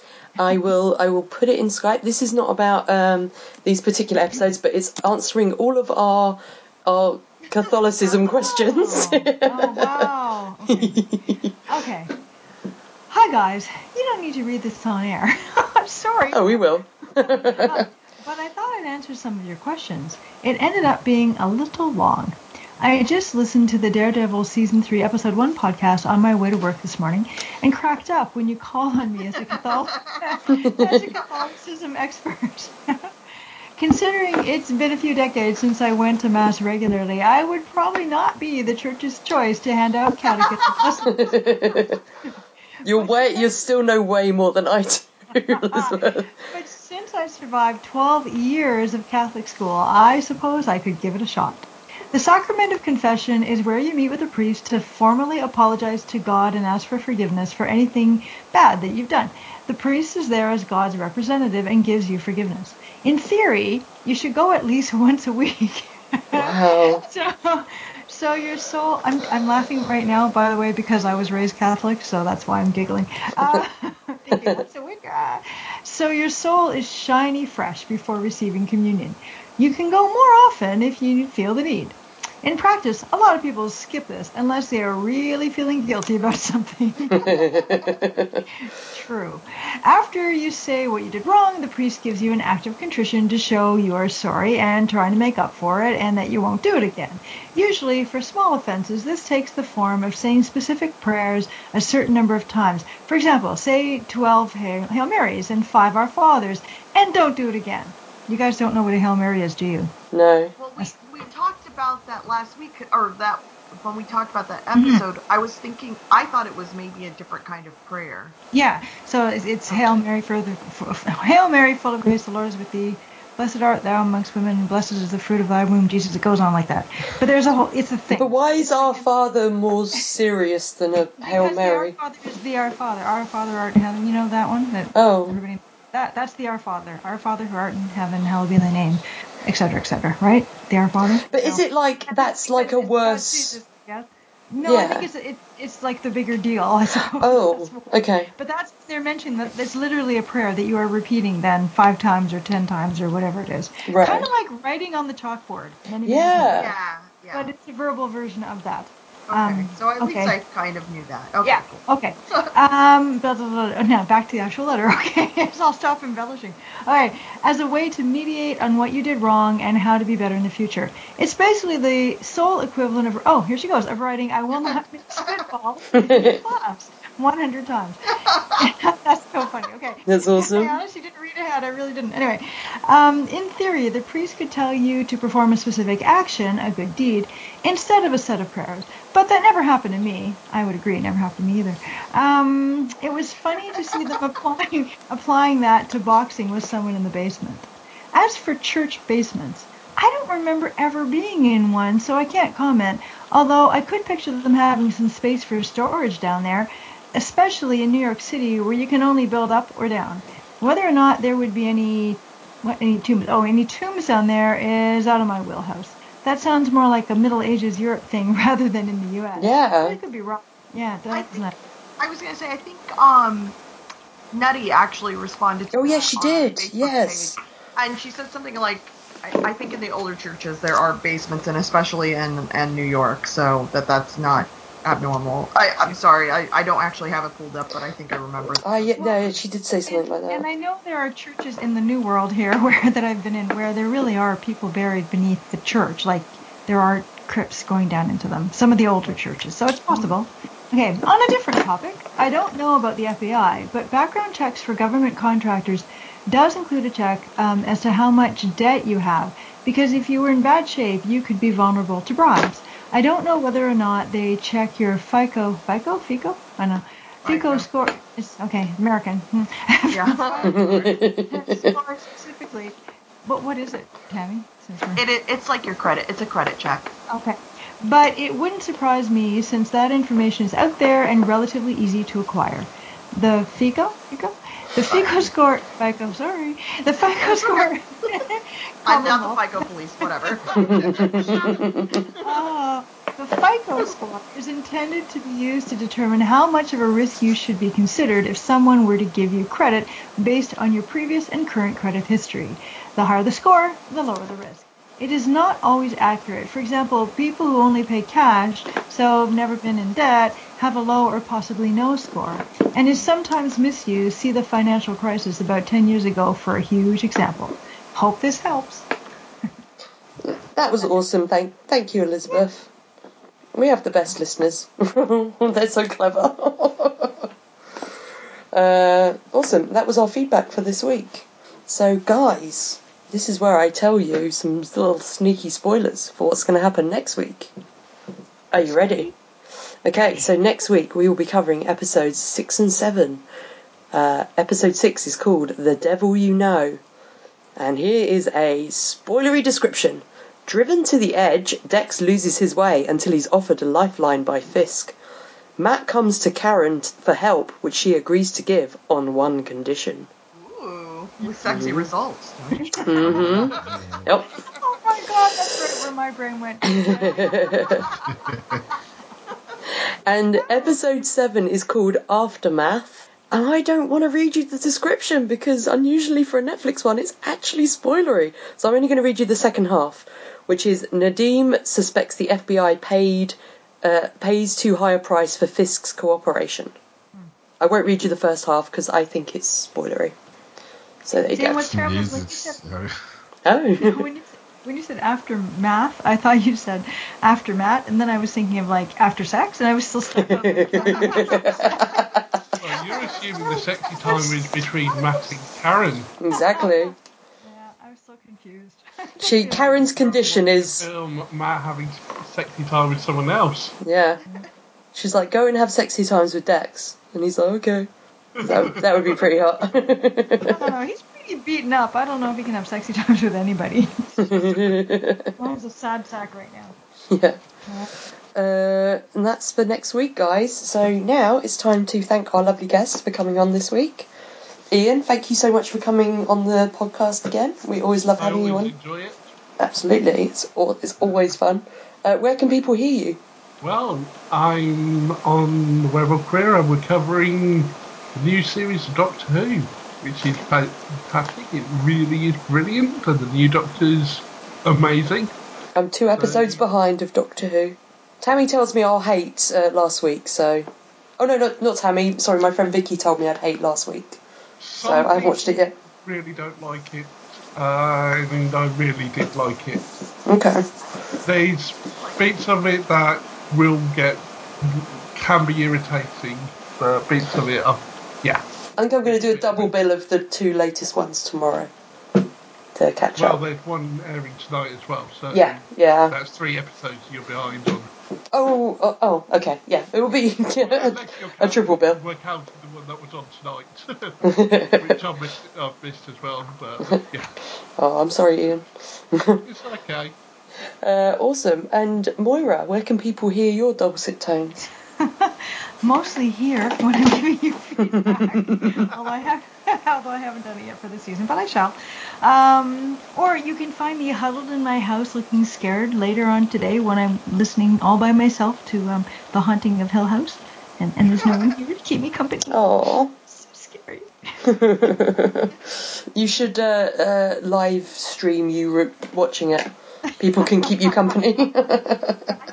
Perfect. Like Moira, like with like a blanket on top of her, and then the blanket just rising little by little up over her face, getting more and more scared. See, I think if we knew this, we could have planned something more. Because remember when uh, loads of us watched the X Files episode Home with Tammy, t- because Tammy was going to be scared? We could have all watched it with you. I will try to be a brave little toaster. oh, well, let, let me know what you think of it, definitely. Okay, all right. Awesome. Uh, and I definitely want to hear from you in the next few weeks as to what you think of the baddies coming up. Okay. Mm. Uh, great. Well, uh, Moira and Ian, you can take us out with an Excelsior if you want, or another quote from this episode, which I can't think of any. the only other quote I had because it was so distracting. You the do the time, No, the whole time they do the fu- the fighting in the hallway scene in the back was code 30. 30 no. no, you, you go ahead and do it. You, you take us out with one. Oh, I can't think of my quote, so I'll just do oh, it. I... Excelsior! awesome. And we'll be back next week, guys. Goodbye. Bye. Bye. Bye. Thank you for listening. You can comment and send feedback to us by emailing defenderspod at gmail.com you can find us on Facebook at facebook.com forward slash defenders podcast or on Twitter at defenders pod.